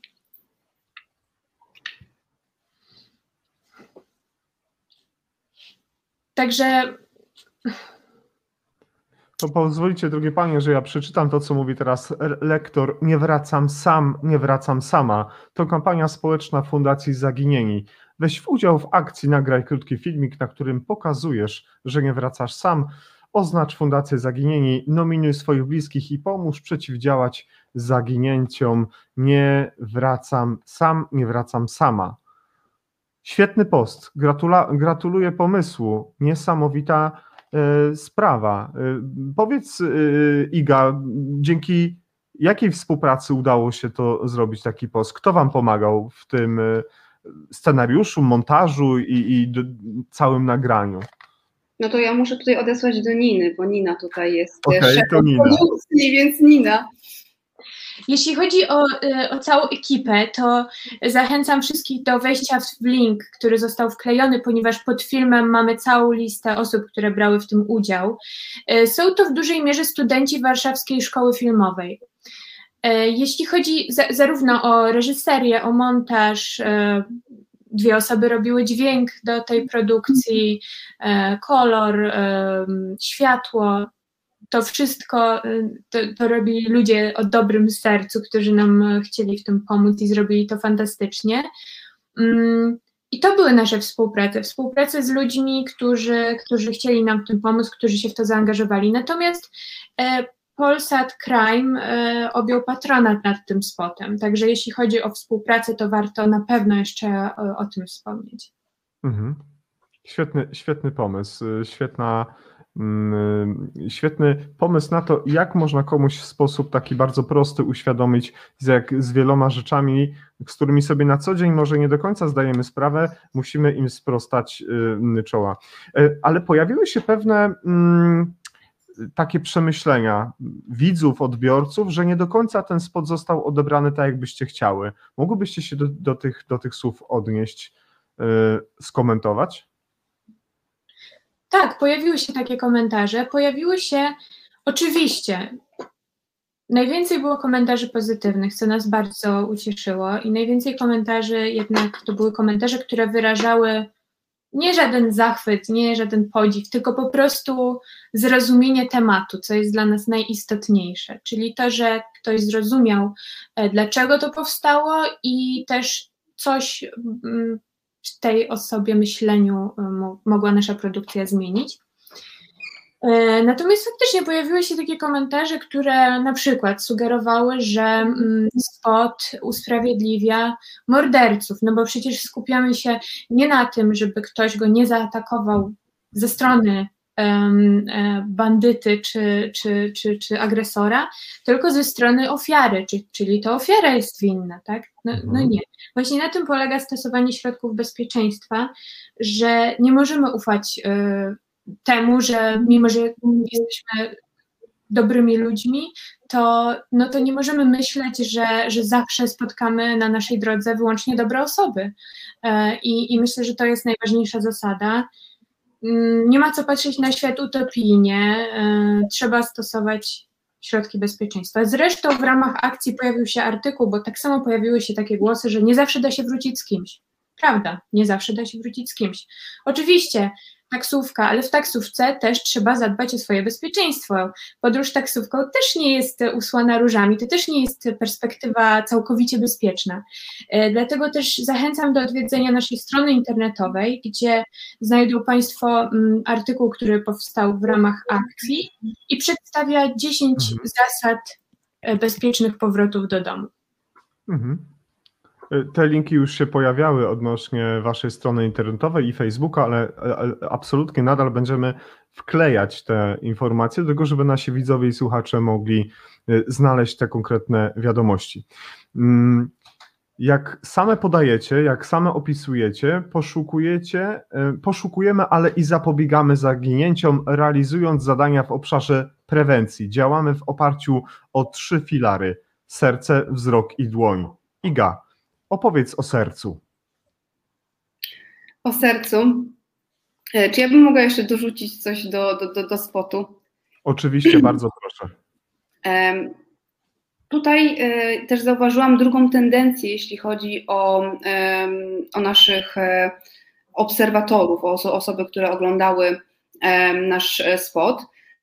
Bardzo, ja w ogóle robiłam taki trochę mały eksperyment i wszystkich swoich znajomych, wszystkich naszych wolontariuszy prze, przepytałam, co myślą na temat, co myślą na temat tego, co się stało z głównym bohaterem naszego, naszego spotu. I bardzo dużo osób mi powiedziało, że no, to na pewno został zaatakowany przez seryjnego mordercę, albo że został on porwany. E, I to było bardzo dużo takich scenariuszy, e, które, e, które jakby nie zakładały tego, że bardzo często dochodzi do zwykłych wypadków. Ja uważam, że ten mhm. spot w ogóle powinien polecieć we wszystkich szkołach do wszystkich młodych ludzi, bo to jest fajnie pokazane, jak w prosty sposób, bardzo prosty sposób, można e, uniknąć e, nieszczęścia. I ja zawsze mówię coś takiego. I to też jest pokazane w spocie, że imprezowanie to jest część naszego życia. E, to, że na przykład zdarzy się wypić nam alkohol, to nie jest zabronione, to się zdarza. Ja zawsze mówię, że wszystko jest dla ludzi. I to jest okej. Okay. I, i, I, są takie momenty, kiedy młodzi ludzie zaczynają pić ten alkohol i zaczynają imprezować. I to jest okej, okay, bo każdy przez to przechodził. To nie jest złe. Ale pamiętajmy, że e, żeby to wszystko było ok, musimy podjąć odpowiedzialność za to, co robimy. Bądźmy odpowiedzialni. I, i pokazanie tego w tym spocie, że, że tam była jakaś impreza, w sumie to nie wiadomo, co tam się działo, czy tam, czy, tam, czy tam coś się piło, czy czegoś się nie piło, czy to była woda, nie wiemy o tym. E, to sobie można zinterpretować. E, jest jakby powiedzeniem, że e, to wszystko jest dobre do momentu, do którego wy jesteście razem. Bierzecie wzajemną odpowiedzialność za te czyny, które, które za, za tą imprezę. I ja tutaj bym chciała też jeszcze powiedzieć bardzo ważną rzecz, bo moment, w którym powstał pomysł na ten, na ten spot, i to też Nina mi tak uświadomiła. E, ja dalej mam w głowie tą sytuację, w której Iwona Wieczorek idzie chodnikiem e, w, w, w Trójmieście, w, w, w Sopocie i ona idzie sama. Zaraz tuż przed, przed tym pomysłem, który, który powstał, była taka sytuacja, w której chłopak e, wyszedł z imprezy i zniknął. On był powiedzmy tam z, z pięcioma znajomymi i nagle zniknął i jego nagle nie ma. E, co się wydarzyło? Okazało się później, że w konsekwencji, że chłopak po prostu wskoczył do wody. Wskoczył. I, i, i do tej pory jest tak. Tak, do tej, do tej pory jest trudno powiedzieć, czy on wskoczył dlatego, że on poczuł, że on chce się nagle wykąpać, czy on wskoczył dlatego, że, że po prostu był pod wpływem środków jakichś odurzających, czy wskoczył mhm. dlatego, że chciał popełnić samobójstwo, ale e, nie można powiedzieć jeszcze w 100%, że gdyby ktoś był z nim albo z nią, to by się nie wydarzyło, ale jest duże prawdopodobieństwo, że, że mogłoby być inaczej, że scenariusz by był inny. Więc my pokazujemy taką, naprawdę to jest, to jest, to jest minimum. Przecież fajnie się zaprowadzić do domu, prawda? Można jeszcze pogadać, poplotkować, pośmiać mhm. się e, i, i wrócić bezpiecznie i, i później e, nie będzie obwinienia, bo, bo bardzo często czytamy e, na forach, e, że obwinia się znajomych, obwinia się przyjaciół, a, a tak naprawdę można to wszystko e, w imieniu oka uniknąć wielu, wielu, wielu sytuacji, które mogą nas, nas spotkać. Dlatego ja uważam, że ten, w ogóle ten spot, jeszcze jedno, bo, bo po prostu my uwielbiamy o tym rozmawiać, ale on jest, um, on jest dla wszystkich. On nie jest tylko dla, na przykład dla, dla młodych ludzi, on jest też dla osób starszych. On jest dla, on jest dla nastolatków, e, on jest dla dzieciaków. Gracie gdzieś w piłkę wieczorem, nie wracajcie sami, odprowadźcie się, dzwońcie po rodziców. Ja zawsze mówię tak, lepiej jest dostać taki e, soczysty opierdziel od mamy, że na przykład zadzwonimy o godzinie 10 i powiedz, mamo, przyjedź po mnie, bo się boję sama wrócić i wrócić bezpiecznie, mhm. niż ryzykować, prawda? Bo, bo dla rodziców to nie ma znaczenia. Czy na przykład zamówić taksówkę, ja zawsze mówię tak, do, e, jak mam jakieś spotkania z młodymi ludźmi, zamówcie taksówkę i powiedzcie, mamo, zejdź, zapłać. Dostaniecie opierdziel, ona będzie zła, ale ona w głębi, w głębi czy będzie wdzięczna za to, że e, nie wracaliście sami, prawda? A jakby była na przykład, y, powiedzmy, wkurzona, no to pokażcie nam nasz spot. Jasne. Tak, tak, przy czym, przy czym też bardzo istotna kwestia e, wokoło spotu, czyli kwestia samego tytułu, nie wracam sam, nie wracam sama. Można by stwierdzić, że e, ten tytuł sugeruje zachęcanie do powrotów z obcymi ludźmi. E, co absolutnie nie może mieć miejsca. Powrót z obcymi ludźmi to jest bardzo niebezpieczna, e, mhm. podjęcie takiej decyzji jest czymś bardzo niebezpiecznym.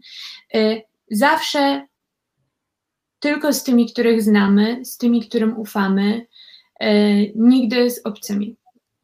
To, co powiedziałaś, Iga, i ty oczywiście, Nina, te słowa to miód na uszy dla Andrzeja Kruczyńskiego, dla Przemka y, Jakubczyka, dla Michała Czerwińskiego, dla osób, które na co dzień zajmują się bezpieczeństwem i to, co w taki piękny sposób powiedziałaś, co można zrobić tak niewiele, żeby no, wyeliminować praktycznie do zera to, to, to, to ryzyko różnych dziwnych zdarzeń. Y, myślę, że ci konkretni panowie, z którymi współpracujemy na co dzień, y, na pewno, kiedy słyszeli te słowa, mocno się uśmiechnęli i z pewnością po powiedzieli sobie pod nosem: No, fajnie dziewczyny y, gadają, tak bym powiedział w przenośni. Tak więc bardzo dziękuję za te, za te kwestie, bo one są szczególnie ważne. Ale mm, ja bym chciał wrócić do tego serca Iga, bo to jest dla mnie ważne. To mnie zaintrygowało. Ja celowo nie zostawiałem sobie tego, żeby to jakoś po dziennikarsku zgłębić samemu. Chciałem, żebyś o tym opowiedziała. Potem zostanie nam jeszcze dwa elementy, do których wrócimy, ale właśnie jak to jest, że działacie w oparciu o trzy filary.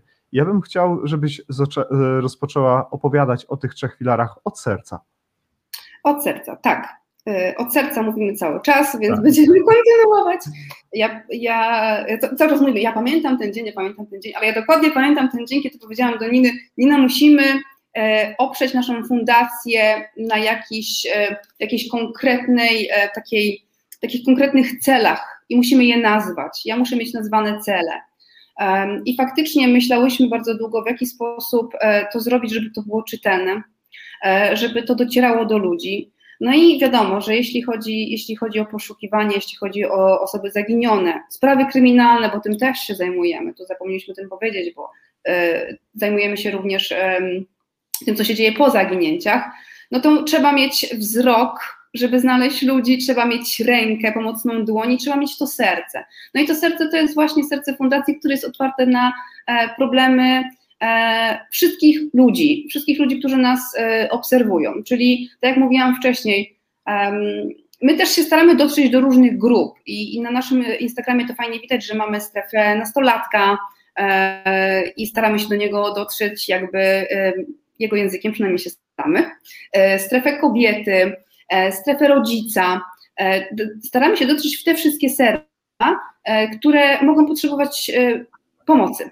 I tutaj mamy przepiękną grupę naszych wspaniałych wolontariuszy. To jest 16 osób, które udziela wsparcia E, osobom, które tego potrzebują. I nie trzeba być e, rodziną osoby zaginionej, nie trzeba mieć problemów, nie, nie musi nas dotknąć problem zaginięcia, czy problem jakiś kryminalny, żeby do nas się zgłosić. Mhm. Jeśli ktoś potrzebuje rozmowy, jeśli ktoś czuje, że no coś jest, coś jest nie tak, ja muszę porozmawiać ze specjalistą, e, ma myśli samobójcze, czy na przykład ma problemy w komunikacji z rodzicami, jakiekolwiek problemy, to pisze do nas na e, psycholog małpa e, Fundacja Zaginieni e, i wtedy e, otrzymuje pomoc, wsparcie psychologiczne. I Nina, wzrok. E, wiesz co, tak naprawdę te filary, one się między sobą mm, przenikają. Trudno, trudno tak, my je określiłyśmy, oczywiście e, one jakoś tam na początku zostały bardziej sztywno opisane przez nas, Natomiast prawda jest taka, że na przykład mm, ten element bezpłatnych konsultacji psychologicznych jest także elementem filaru dłoń.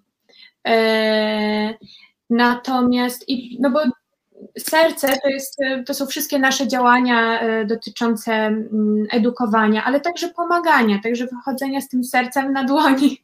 Jak już tak idziemy w taką symbolikę i będziemy ją łączyć, to możemy, to możemy ją połączyć. Możemy powiedzieć, że wychodzimy z sercem na dłoni. Natomiast jeśli chodzi o wzrok, są to wszystkie działania już stricte poszukiwawcze, bo tak jak Iga powiedziała, działalność nasza pomocowa, edukacyjna jest skierowana nie tylko do y, osób zaginionych, czy też ich bliskich, czy też osób po zaginięciu, e, odnalezionych e, żywych, czy też bliskich po tragicznym odnalezieniu, nie tylko. Jest skierowana tak naprawdę do wszystkich e, osób potrzebujących oraz do grup wykluczonych. Grup wykluczonych nam bardzo na tych grupach zależy. Jako, że zdajemy na przykład sobie sprawę z tego, że, w, że zaginięcia kryją się w problemie bezdomności poza granicami naszego kraju. Także te wszystkie grupy są przedmiotem, na, przed, Boże, przedmiotem, no są um, naszym, um, naszym oczkiem w głowie. Nie chciałam, chciałam powiedzieć przedmiotem naszych zainteresowań, ale to by okropnie zabrzmiało. Um, Także tak, e, jeśli chodzi o wzrok, to są z kolei te działania stricte skierowane na osoby zaginione, e, czyli e, kolportacja zdjęć, czyli angażowanie um, prywatnych detektywów, czyli tłumaczenia, czyli siatki kontaktów, które uruchamiamy, telefony, nie telefony, sprawdzanie. Na przykład ostatnio nam się zdarzyło sprawdzać rocznik hydrologiczny w, w kontekście jednego z zaginięć 12 lat wstecz. Także mhm. Także różne działania na różnych obszarach. E, można powiedzieć, że właśnie należą do tego, do tego filaru wzrok, chociaż też gdzieś pewnie często zahaczają o, o serce i o, e, i o dłoń. Piękne podsumowanie jakby tego wszystkiego, co powiedziałeś, powiedziałyście wcześniej, bo w tym, pod tymi trzema słowami, zwrotami kryją się metody, kryje się intencja, kryje się cel Y, i efekt, jaki chcecie osiągnąć, taki, któryście sobie założyły. Y, wspomniałaś już, y, Iga, przed chwilką o tym kontakcie, bo tak jak powiedziałem na początku, kiedy zapowiadałem nasze spotkanie, również świadczycie pomoc, wsparcie psychologiczne. Psycholog małpa fundacja zaginieni.pl to jest adres internetowy, który już się znalazł pod naszym wydarzeniem i można z tego adresu skorzystać. No i właśnie, jak, y, co się dzieje, kiedy piszemy mail na ten adres? Kto otrzymuje tego maila i jak technicznie to wygląda uzyskanie takiej pomocy? Tego maila otrzymuje nasza przewspaniała koordynatorka psychologów. Pozdrawiam Kasię. W ogóle taka ciekawostka tutaj, bo Kaś, z Kasią razem studiowałyśmy, więc znamy się kupę, kupę lat. E, I to też dzięki, w sumie tak przez przypadek, e, siedząc z Kasią w bibliotece, to ja znalazłam e, książki właśnie zajmujące się seryjnymi mordercami i tam było też o zaginięciach.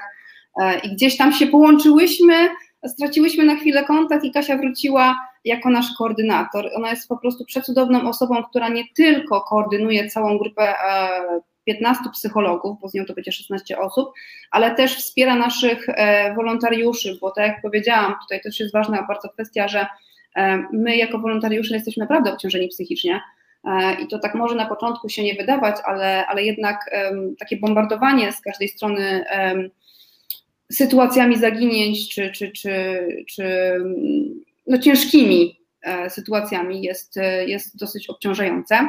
No i Kasia otrzymuje, e, otrzymuje maila, jakby stara się zrobić taką pierwszą analizę tego, co w tym mailu jest napisane. Czasami musi być tak, że ta osoba po prostu musi napisać ciut, ciut więcej, bo zdarza się, mhm. że ktoś pisze na przykład do mnie, bo, bo, bo, bo nasz, nasz Facebook jest połączony z moim numerem telefonu i pisze do mnie, potrzebuje pomocy. Więc jakby stara się określić co się stało, jaki rodzaj pomocy potrzebuje ta, ta osoba, i wtedy znajduje odpowiedniego, e, odpowiedniego psychologa dla tej osoby, bo są wiadomo, że ludzie z różnymi specjalizacjami e, i niektórzy czują się lepiej w danym temacie, niektórzy gorzej, więc ona stara się jakby znaleźć ten taki perfect match e, z, z, z psychologiem, żeby to funkcjonowało. I u nas jest 10 e, spotkań za pomocą e, Skype'a, chyba dziewczyny używają teraz. Tak, tak. Mhm. spotkań online ma osoba, która się zgłasza na, na nasze konsultacje. Mhm. I spotkań ma czas na przepracowanie tego wszystkiego lub na przykład pokierowanie dalej, bo też mhm. Są sytuacje, w których ktoś pisze na przykład ja potrzebuję pomocy już, ja, ja, nie mogę sobie poradzić y, z życiem, ja, ja nie wiem, chcę popełnić samobójstwo. To się zdarza, to nam się zdarzyło i, i my wtedy byłyśmy, kurczę, e, trzeba reagować, no to wtedy odsyła się taką osobę w inne miejsce, prawda? E, ale osoby, które, które chcą przejść u nas e, takie wsparcie, no to to jest 10 spotkań z psychologiem online. Tak. Tak, y, chociaż też planujemy uruchomienie działu interwencji kryzysowych, czyli y, interwencji w przypadku takich nagłych potrzeb y, mhm. już fizycznego kontaktu na przykład i, i bardziej takich zaangażowanych działań w sytuacjach granicznych. Także. Mhm. Ale jeszcze jest ważna rzecz, o której musimy koniecznie dzisiaj powiedzieć. To nazywa się Halo Fundacja. No tak. właśnie. Ukochany! To, to jest bardzo ważna rzecz, słuchajcie, drodzy Państwo. Nasze panie, bo ja tak u, od samego początku unikałem nazywania tego w taki sposób oficjalny, bo słowo w prezes w Polsce nabrało zupełnie innego znaczenia. Prezesem fundacji jest Nina, a wiceprezeską jest Iga. I one, kochane nasze panie, dziewczyny, stworzyły podcasty podcasty, do których zapraszają bardzo ciekawych gości. Nie wszyscy są bardzo ciekawi. Znam jednego, który nie był tam całkiem super ciekawy, ale większy, 99% z nich są, są to ciekawe osoby. Ja bym bardzo prosił, mm, żebyście opowiedziały krótko, co to takiego ta Halo Fundacja jest i dlaczego te podcasty są dla, dla Was tak ważne. No ja kocham w ogóle ten temat. Kolejny, który ja kocham, ale Halo Fundacja to jest wydaje mi się, że jakby w całej tej, e, w całym tym szaleństwie fundacyjnym, które my przechodzimy, w rzeczach, które musimy zrobić, bo tak jak mówiłam, no my jesteśmy z Niną dwie, tu tam jest e, biurokracja, jest, e, są powiedzmy problemy wewnętrzne, zewnętrzne, szkolenia i to wszystko jest naprawdę bardzo intensywne, co nie, co nie oznacza, że wcale nie jest ciekawe, jest szalenie ciekawe, ale E, jakby Halo Fundacja to jest e, miejsce, w którym my się realizujemy dziennikarsko, jakbym tak mogła powiedzieć. I tak. ja chciałam mieć zawsze podcast. Ja wcześniej e, zajmowałam się robieniem live'ów i nie powiem, że mi tego brakowało, bo ja się nie czuję dobrze na wizji, kiedy, kiedy ktoś ogląda moją twarz. To jest dla mnie naprawdę wyjście z, z strefy komfortu. I dla mnie to jest udręka się pokazywać, ale uwielbiam mówić, uwielbiam rozmawiać z ludźmi. I chciałyśmy zrobić coś, co pokaże nasz piękny i nie tylko piękny świat, bo my zapraszamy ludzi, którzy zajmują się świetnymi e, rzeczami, którzy pomagają, ale też zapraszamy ludzi, którzy borykali się z ogromnymi problemami i ważne jest, żeby o tym opowiedzieli. Dlaczego? Dlatego, że e, żeby pokazać, że z każdej, z każdej sytuacji może być wyjście, i u nas są goście, czasami jak ja słucham, bo my to prowadzimy wspólnie, raz prowadzi Nina, raz prowadzę ja, ale zawsze jesteśmy, zawsze jesteśmy we dwie, bo jedna jest e, w, w technikiem wtedy, tak to ładnie nazywamy, profesjonalnie, to jak ja czasami słucham historii ludzi, e, to powiem, to powiem szczerze, że e, już nieraz zdarzyło mi się płakać, nieraz zdarzyło mi się po prostu wyjść, Nieraz zdarzyło mi się być złą, ale też nieraz zdarzyło mi się śmiać, bo, bo, bo mamy wspaniałych gości i to jest cudowne miejsce, więc ja wszystkich zapraszam e, do, do podcastu Halo Fundacja. To są wywiady. To są wywiady długie, w których nasi goście mają możliwość wygadania się. Oni mogą mówić i mówić ile chcą. E, I im więcej mówią, tym bardziej mówią ciekawie. I, I tam znajdziecie zarówno e, policjantów, którzy, mm, którzy pracowali kupę lat w zawodzie, takich, którzy przeszli przez ten zawód e, tak naprawdę e, zadowoleni z uśmiechem, ale także takich policjantów, wobec których prawo nie było sprawiedliwe i, i dostali taki wyrok, jak dostał, jaki dostali, dostawali gangsterzy za, za morderstwo, to policjant dostał za, za, za, za jakieś no, dziwne oskarżenia. Są tam ludzie, którzy opowiadają o swoich problemach, są tam ludzie, którzy opowiadają, w jaki sposób wyjechać za granicę i w jaki sposób na przykład osiągnęli sukces. E, mamy osoby, które z, zmierzyły się z alkoholizmem e, rodziców, zmierzyły się z agresją, przeokropną agresją. Bardzo dobry odcinek e, o naszym, o naszym Eriku, warto to posłuchać, w jaki sposób dziecko co dziecko potrafiło przejść i w jaki sposób potrafiło jako dorosły mężczyzna przepracować to wszystko. Więc to jest naprawdę mega super dydaktyczne. E, I tam są osobowości, tam są piękni ludzie, którzy mówią super o swojej pracy. E, mieliśmy takiego pana z, z kanału Nordisk Trickhead, jeśli dobrze wymawiam, który, który pięknie opowiadał o pracy. Tak, e, bo na przykład mieliśmy Marcina, który, który tu był przed chwilą z nami o, mówił. Ma Marcin to jest piękny umysł i on pięknie na pewno opowiadał. Znamy ten podcast. Tak, i Marcin, który opowiadał o, o, swojej pracy e, ratownika medycznego i ty, które opowiadałeś o swojej pracy, jak one się na przykład od ciebie różnią ze względu na no, położenie geograficzne, prawda, mhm. I, i ludzi, których spotykacie. Więc no to jest, ja jestem zachwycona, bo to jest piękne, ja uwielbiam ten podcast. Dla mnie to jest po prostu taka, taki relaks. Tak, tak I, i to też są, i to też, jeśli mogę, a propos, tego, a, a propos Halo Fundacja, to też są kontakty na dłużej. E, zawiązujemy podczas tworzenia tego podcastu bardzo często znajomości, które później e, przynoszą jakieś inne, oj przepraszam, jakieś wyścigi chyba mam e, na ulicy, które, które, które są wspaniałymi znajomościami e, i to jest też niewątpliwy walor tego, tego projektu, ale tak jak powiedziała Iga, ja mam coś takiego, gdybym ja nie miała e, przestrzeni do realizowania się typowo dziennikarskiej w fundacji, to byłoby mi dużo trudniej e, tak dużo pracować, ponieważ nie miałabym tej przestrzeni, która jest przy okazji czymś, co robiłam wcześniej. E, mam tutaj wokół siebie, mamy obie dużo rzeczy i dużo zagadnień, które robimy po raz pierwszy albo zaczęłyśmy je robić niedawno. Jesteśmy otoczone specjalistami, którzy nam doradzają, także wszystko nam bardzo dobrze idzie i ze wszystkim sobie dajemy radę.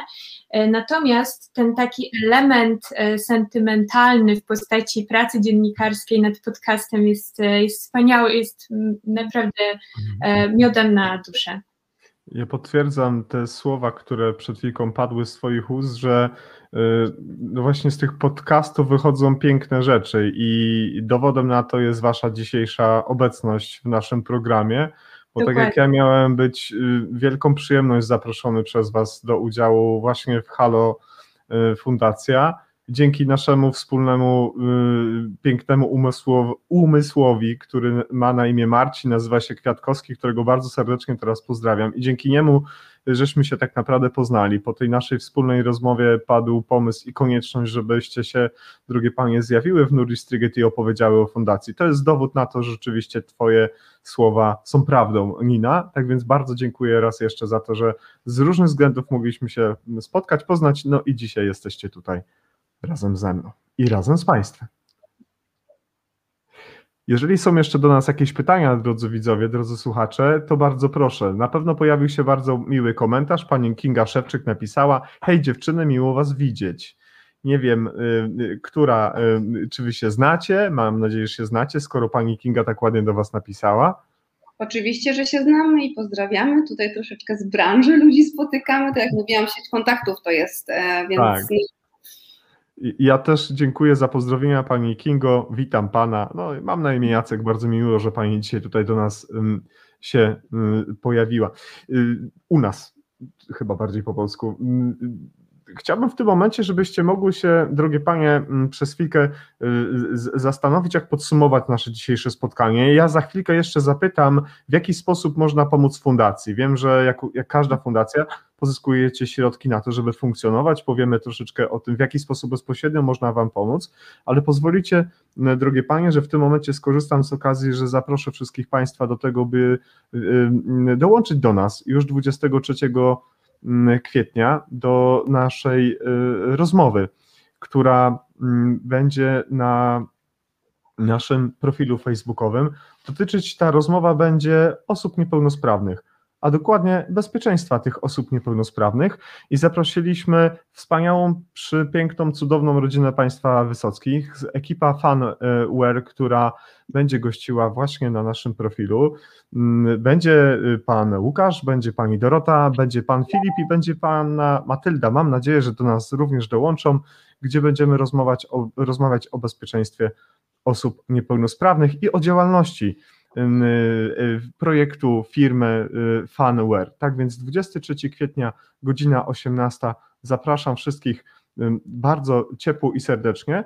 A drogie panie, a dla Was z kolei nasz pokładowy rysownik Mike przygotował prezent. Ten prezent właśnie się w tym momencie pojawi na Waszym ekranie. Już bardzo proszę. Jak wiecie, nasz Mike rysownik ilustruje wydarzenia w Nurdis Triget Live i w taki swój specyficzny sposób pokazuje je właśnie mm, po swojemu. Tak więc to jest dla Was, bardzo proszę. To jest plakat, który, przepraszam bardzo, to jest plakat, który nam y, Mike o, narysował.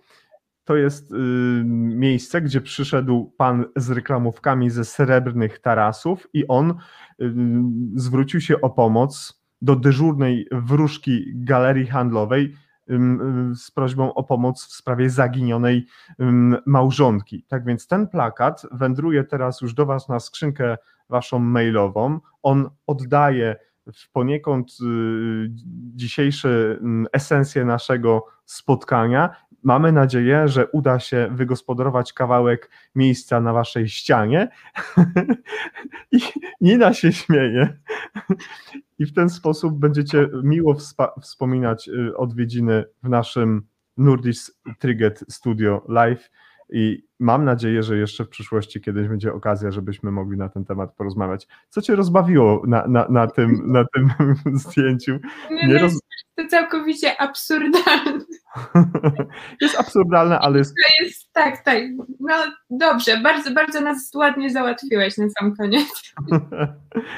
To jest takie małe, przyjemne, mm, myślę, że bardzo urocze podsumowanie akurat mojej, mojej tutaj, mojego wystąpienia, ale Was teraz bym bardzo prosił, żebyście mogły podsumować nasze spotkanie i też powiedzieć mm, o tym, w jaki sposób nasi, rozłożyłem minę, w jaki, w jaki sposób nasi widzowie, nasi słuchacze mogą się Państwu Fundacji Zaginieni przydać. To może zacz, zacznijmy, od, zacznijmy od Igi.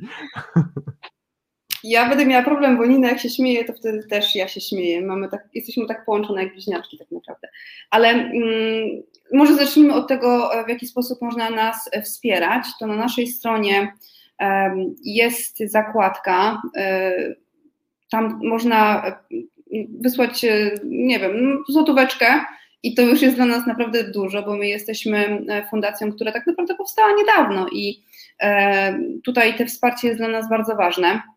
Można nas wspierać w taki sposób, żeby prócz, prócz wsparcia finansowego, które jest oczywiście mega pomocne, bo bez wsparcia finansowego my nie możemy realizować statutu, ale prócz tego wsparcia chciała, bardzo ważne dla nas jest to, żeby lubić, żeby polubić naszą fundację na wszelkich mediach społecznościowych, obserwować i po prostu udostępniać posty z, z, z plakatami osób zaginionych. E, zdarza się też, że e, fundacja szuka wolontariuszy e, do pracy, do współpracy. No i tutaj są różne płaszczyzny, w jaki sposób można nam pomóc. Można zostać redaktorem, grafikiem, można z nami podjąć współpracę jako właśnie grupa poszukiwawcza, więc tak naprawdę to wszystko zależy od, od chęci. Jeśli ktoś ma ochotę, to zapraszam na naszą stronę, tam sobie można zobaczyć, jak to wygląda i jak my pracujemy.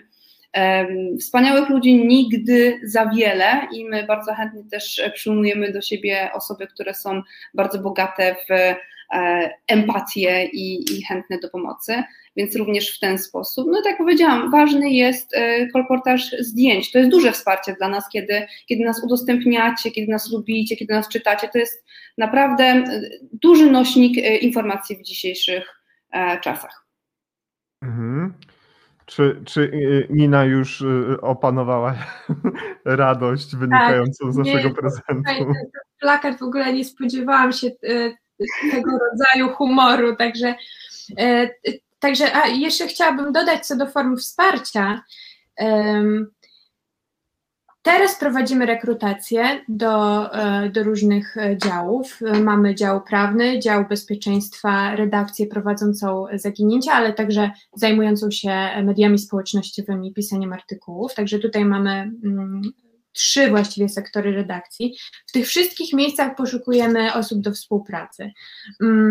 Jeśli czujecie, że, mm, że to jest, że, że temat zaginięć jest tematem, który wzbudza Waszą empatię, wzbudza jakieś pomysły co do, co do metod działania, e, chcecie nam pomóc, chcecie z nami współpracować, to zapraszamy na przemiłe rozmowy na kamerze e, z nami i z, z naszą Olgą z, z działu HR, która też nam pomaga w, w tych rozmowach. Także zapraszamy wszystkich bardzo serdecznie. A jeśli nie macie czasu, tak jak Iga powiedziała, zapraszamy do wsparcia poprzez udostępnianie zdjęć, poprzez chociażby udostępnianie też na Instagramie, bo na przykład na Instagramie nie mamy e, treści stricte o osobach zaginionych, natomiast na Instagramie realizujemy w tej głównej sekcji, pomijając oczywiście relacje, mm, tę działalność psychoedukacyjną i, mm, i informującą o metodach e, stosowania różnych środków bezpieczeństwa i tak dalej. Także Także śledźcie nas, kontaktujcie się z nami, może podrzućcie jakiś pomysł, może może, może, może go zastosujemy, może wpłyniecie na kształt fundacji, nigdy nie wiadomo. A mhm. jeszcze można, bo jesteśmy młodą fundacją i zawsze mówimy, że um, na chwilę obecną um, jest jeszcze możliwość, żeby, żeby swoje pomysły, które ktoś tam gdzieś nosi w głowie bardzo długo, um, móc u nas zrealizować. No i bądźcie bezpieczni przede wszystkim. Bądźcie bezpieczni. No bo jak już mówiliśmy na samym początku, robimy wszystko, żeby świat, w którym żyjemy, był bezpieczniejszy. I tak naprawdę to w tym wszystkim chodzi. Zobaczcie, właśnie do, dobijamy do godziny 20. Zaczęliśmy o 18, dwie godziny strzeliło jak z bicza strzelił, a można byłoby jeszcze mówić, mówić i mówić, a szczególnie w takim waszym zacnym towarzystwie. Za, za, wasz czas dzisiaj poświęcony widzom i słuchaczom Nuri Striget Live bardzo chciałbym podziękować. Mm, będziemy opowiadać, będziemy pokazywać wasze działanie, będziemy podglądać, będziemy kibicować i będziemy trzymać kciuki za wszelkie wasze działanie. Mm, jak już mówiłem wcześniej, w trakcie naszej rozmowy, bardzo Wam dziękuję za to, co robicie, za to, że dajecie też nadzieję osobom, które może w pewnym momencie te nadzieje straciły.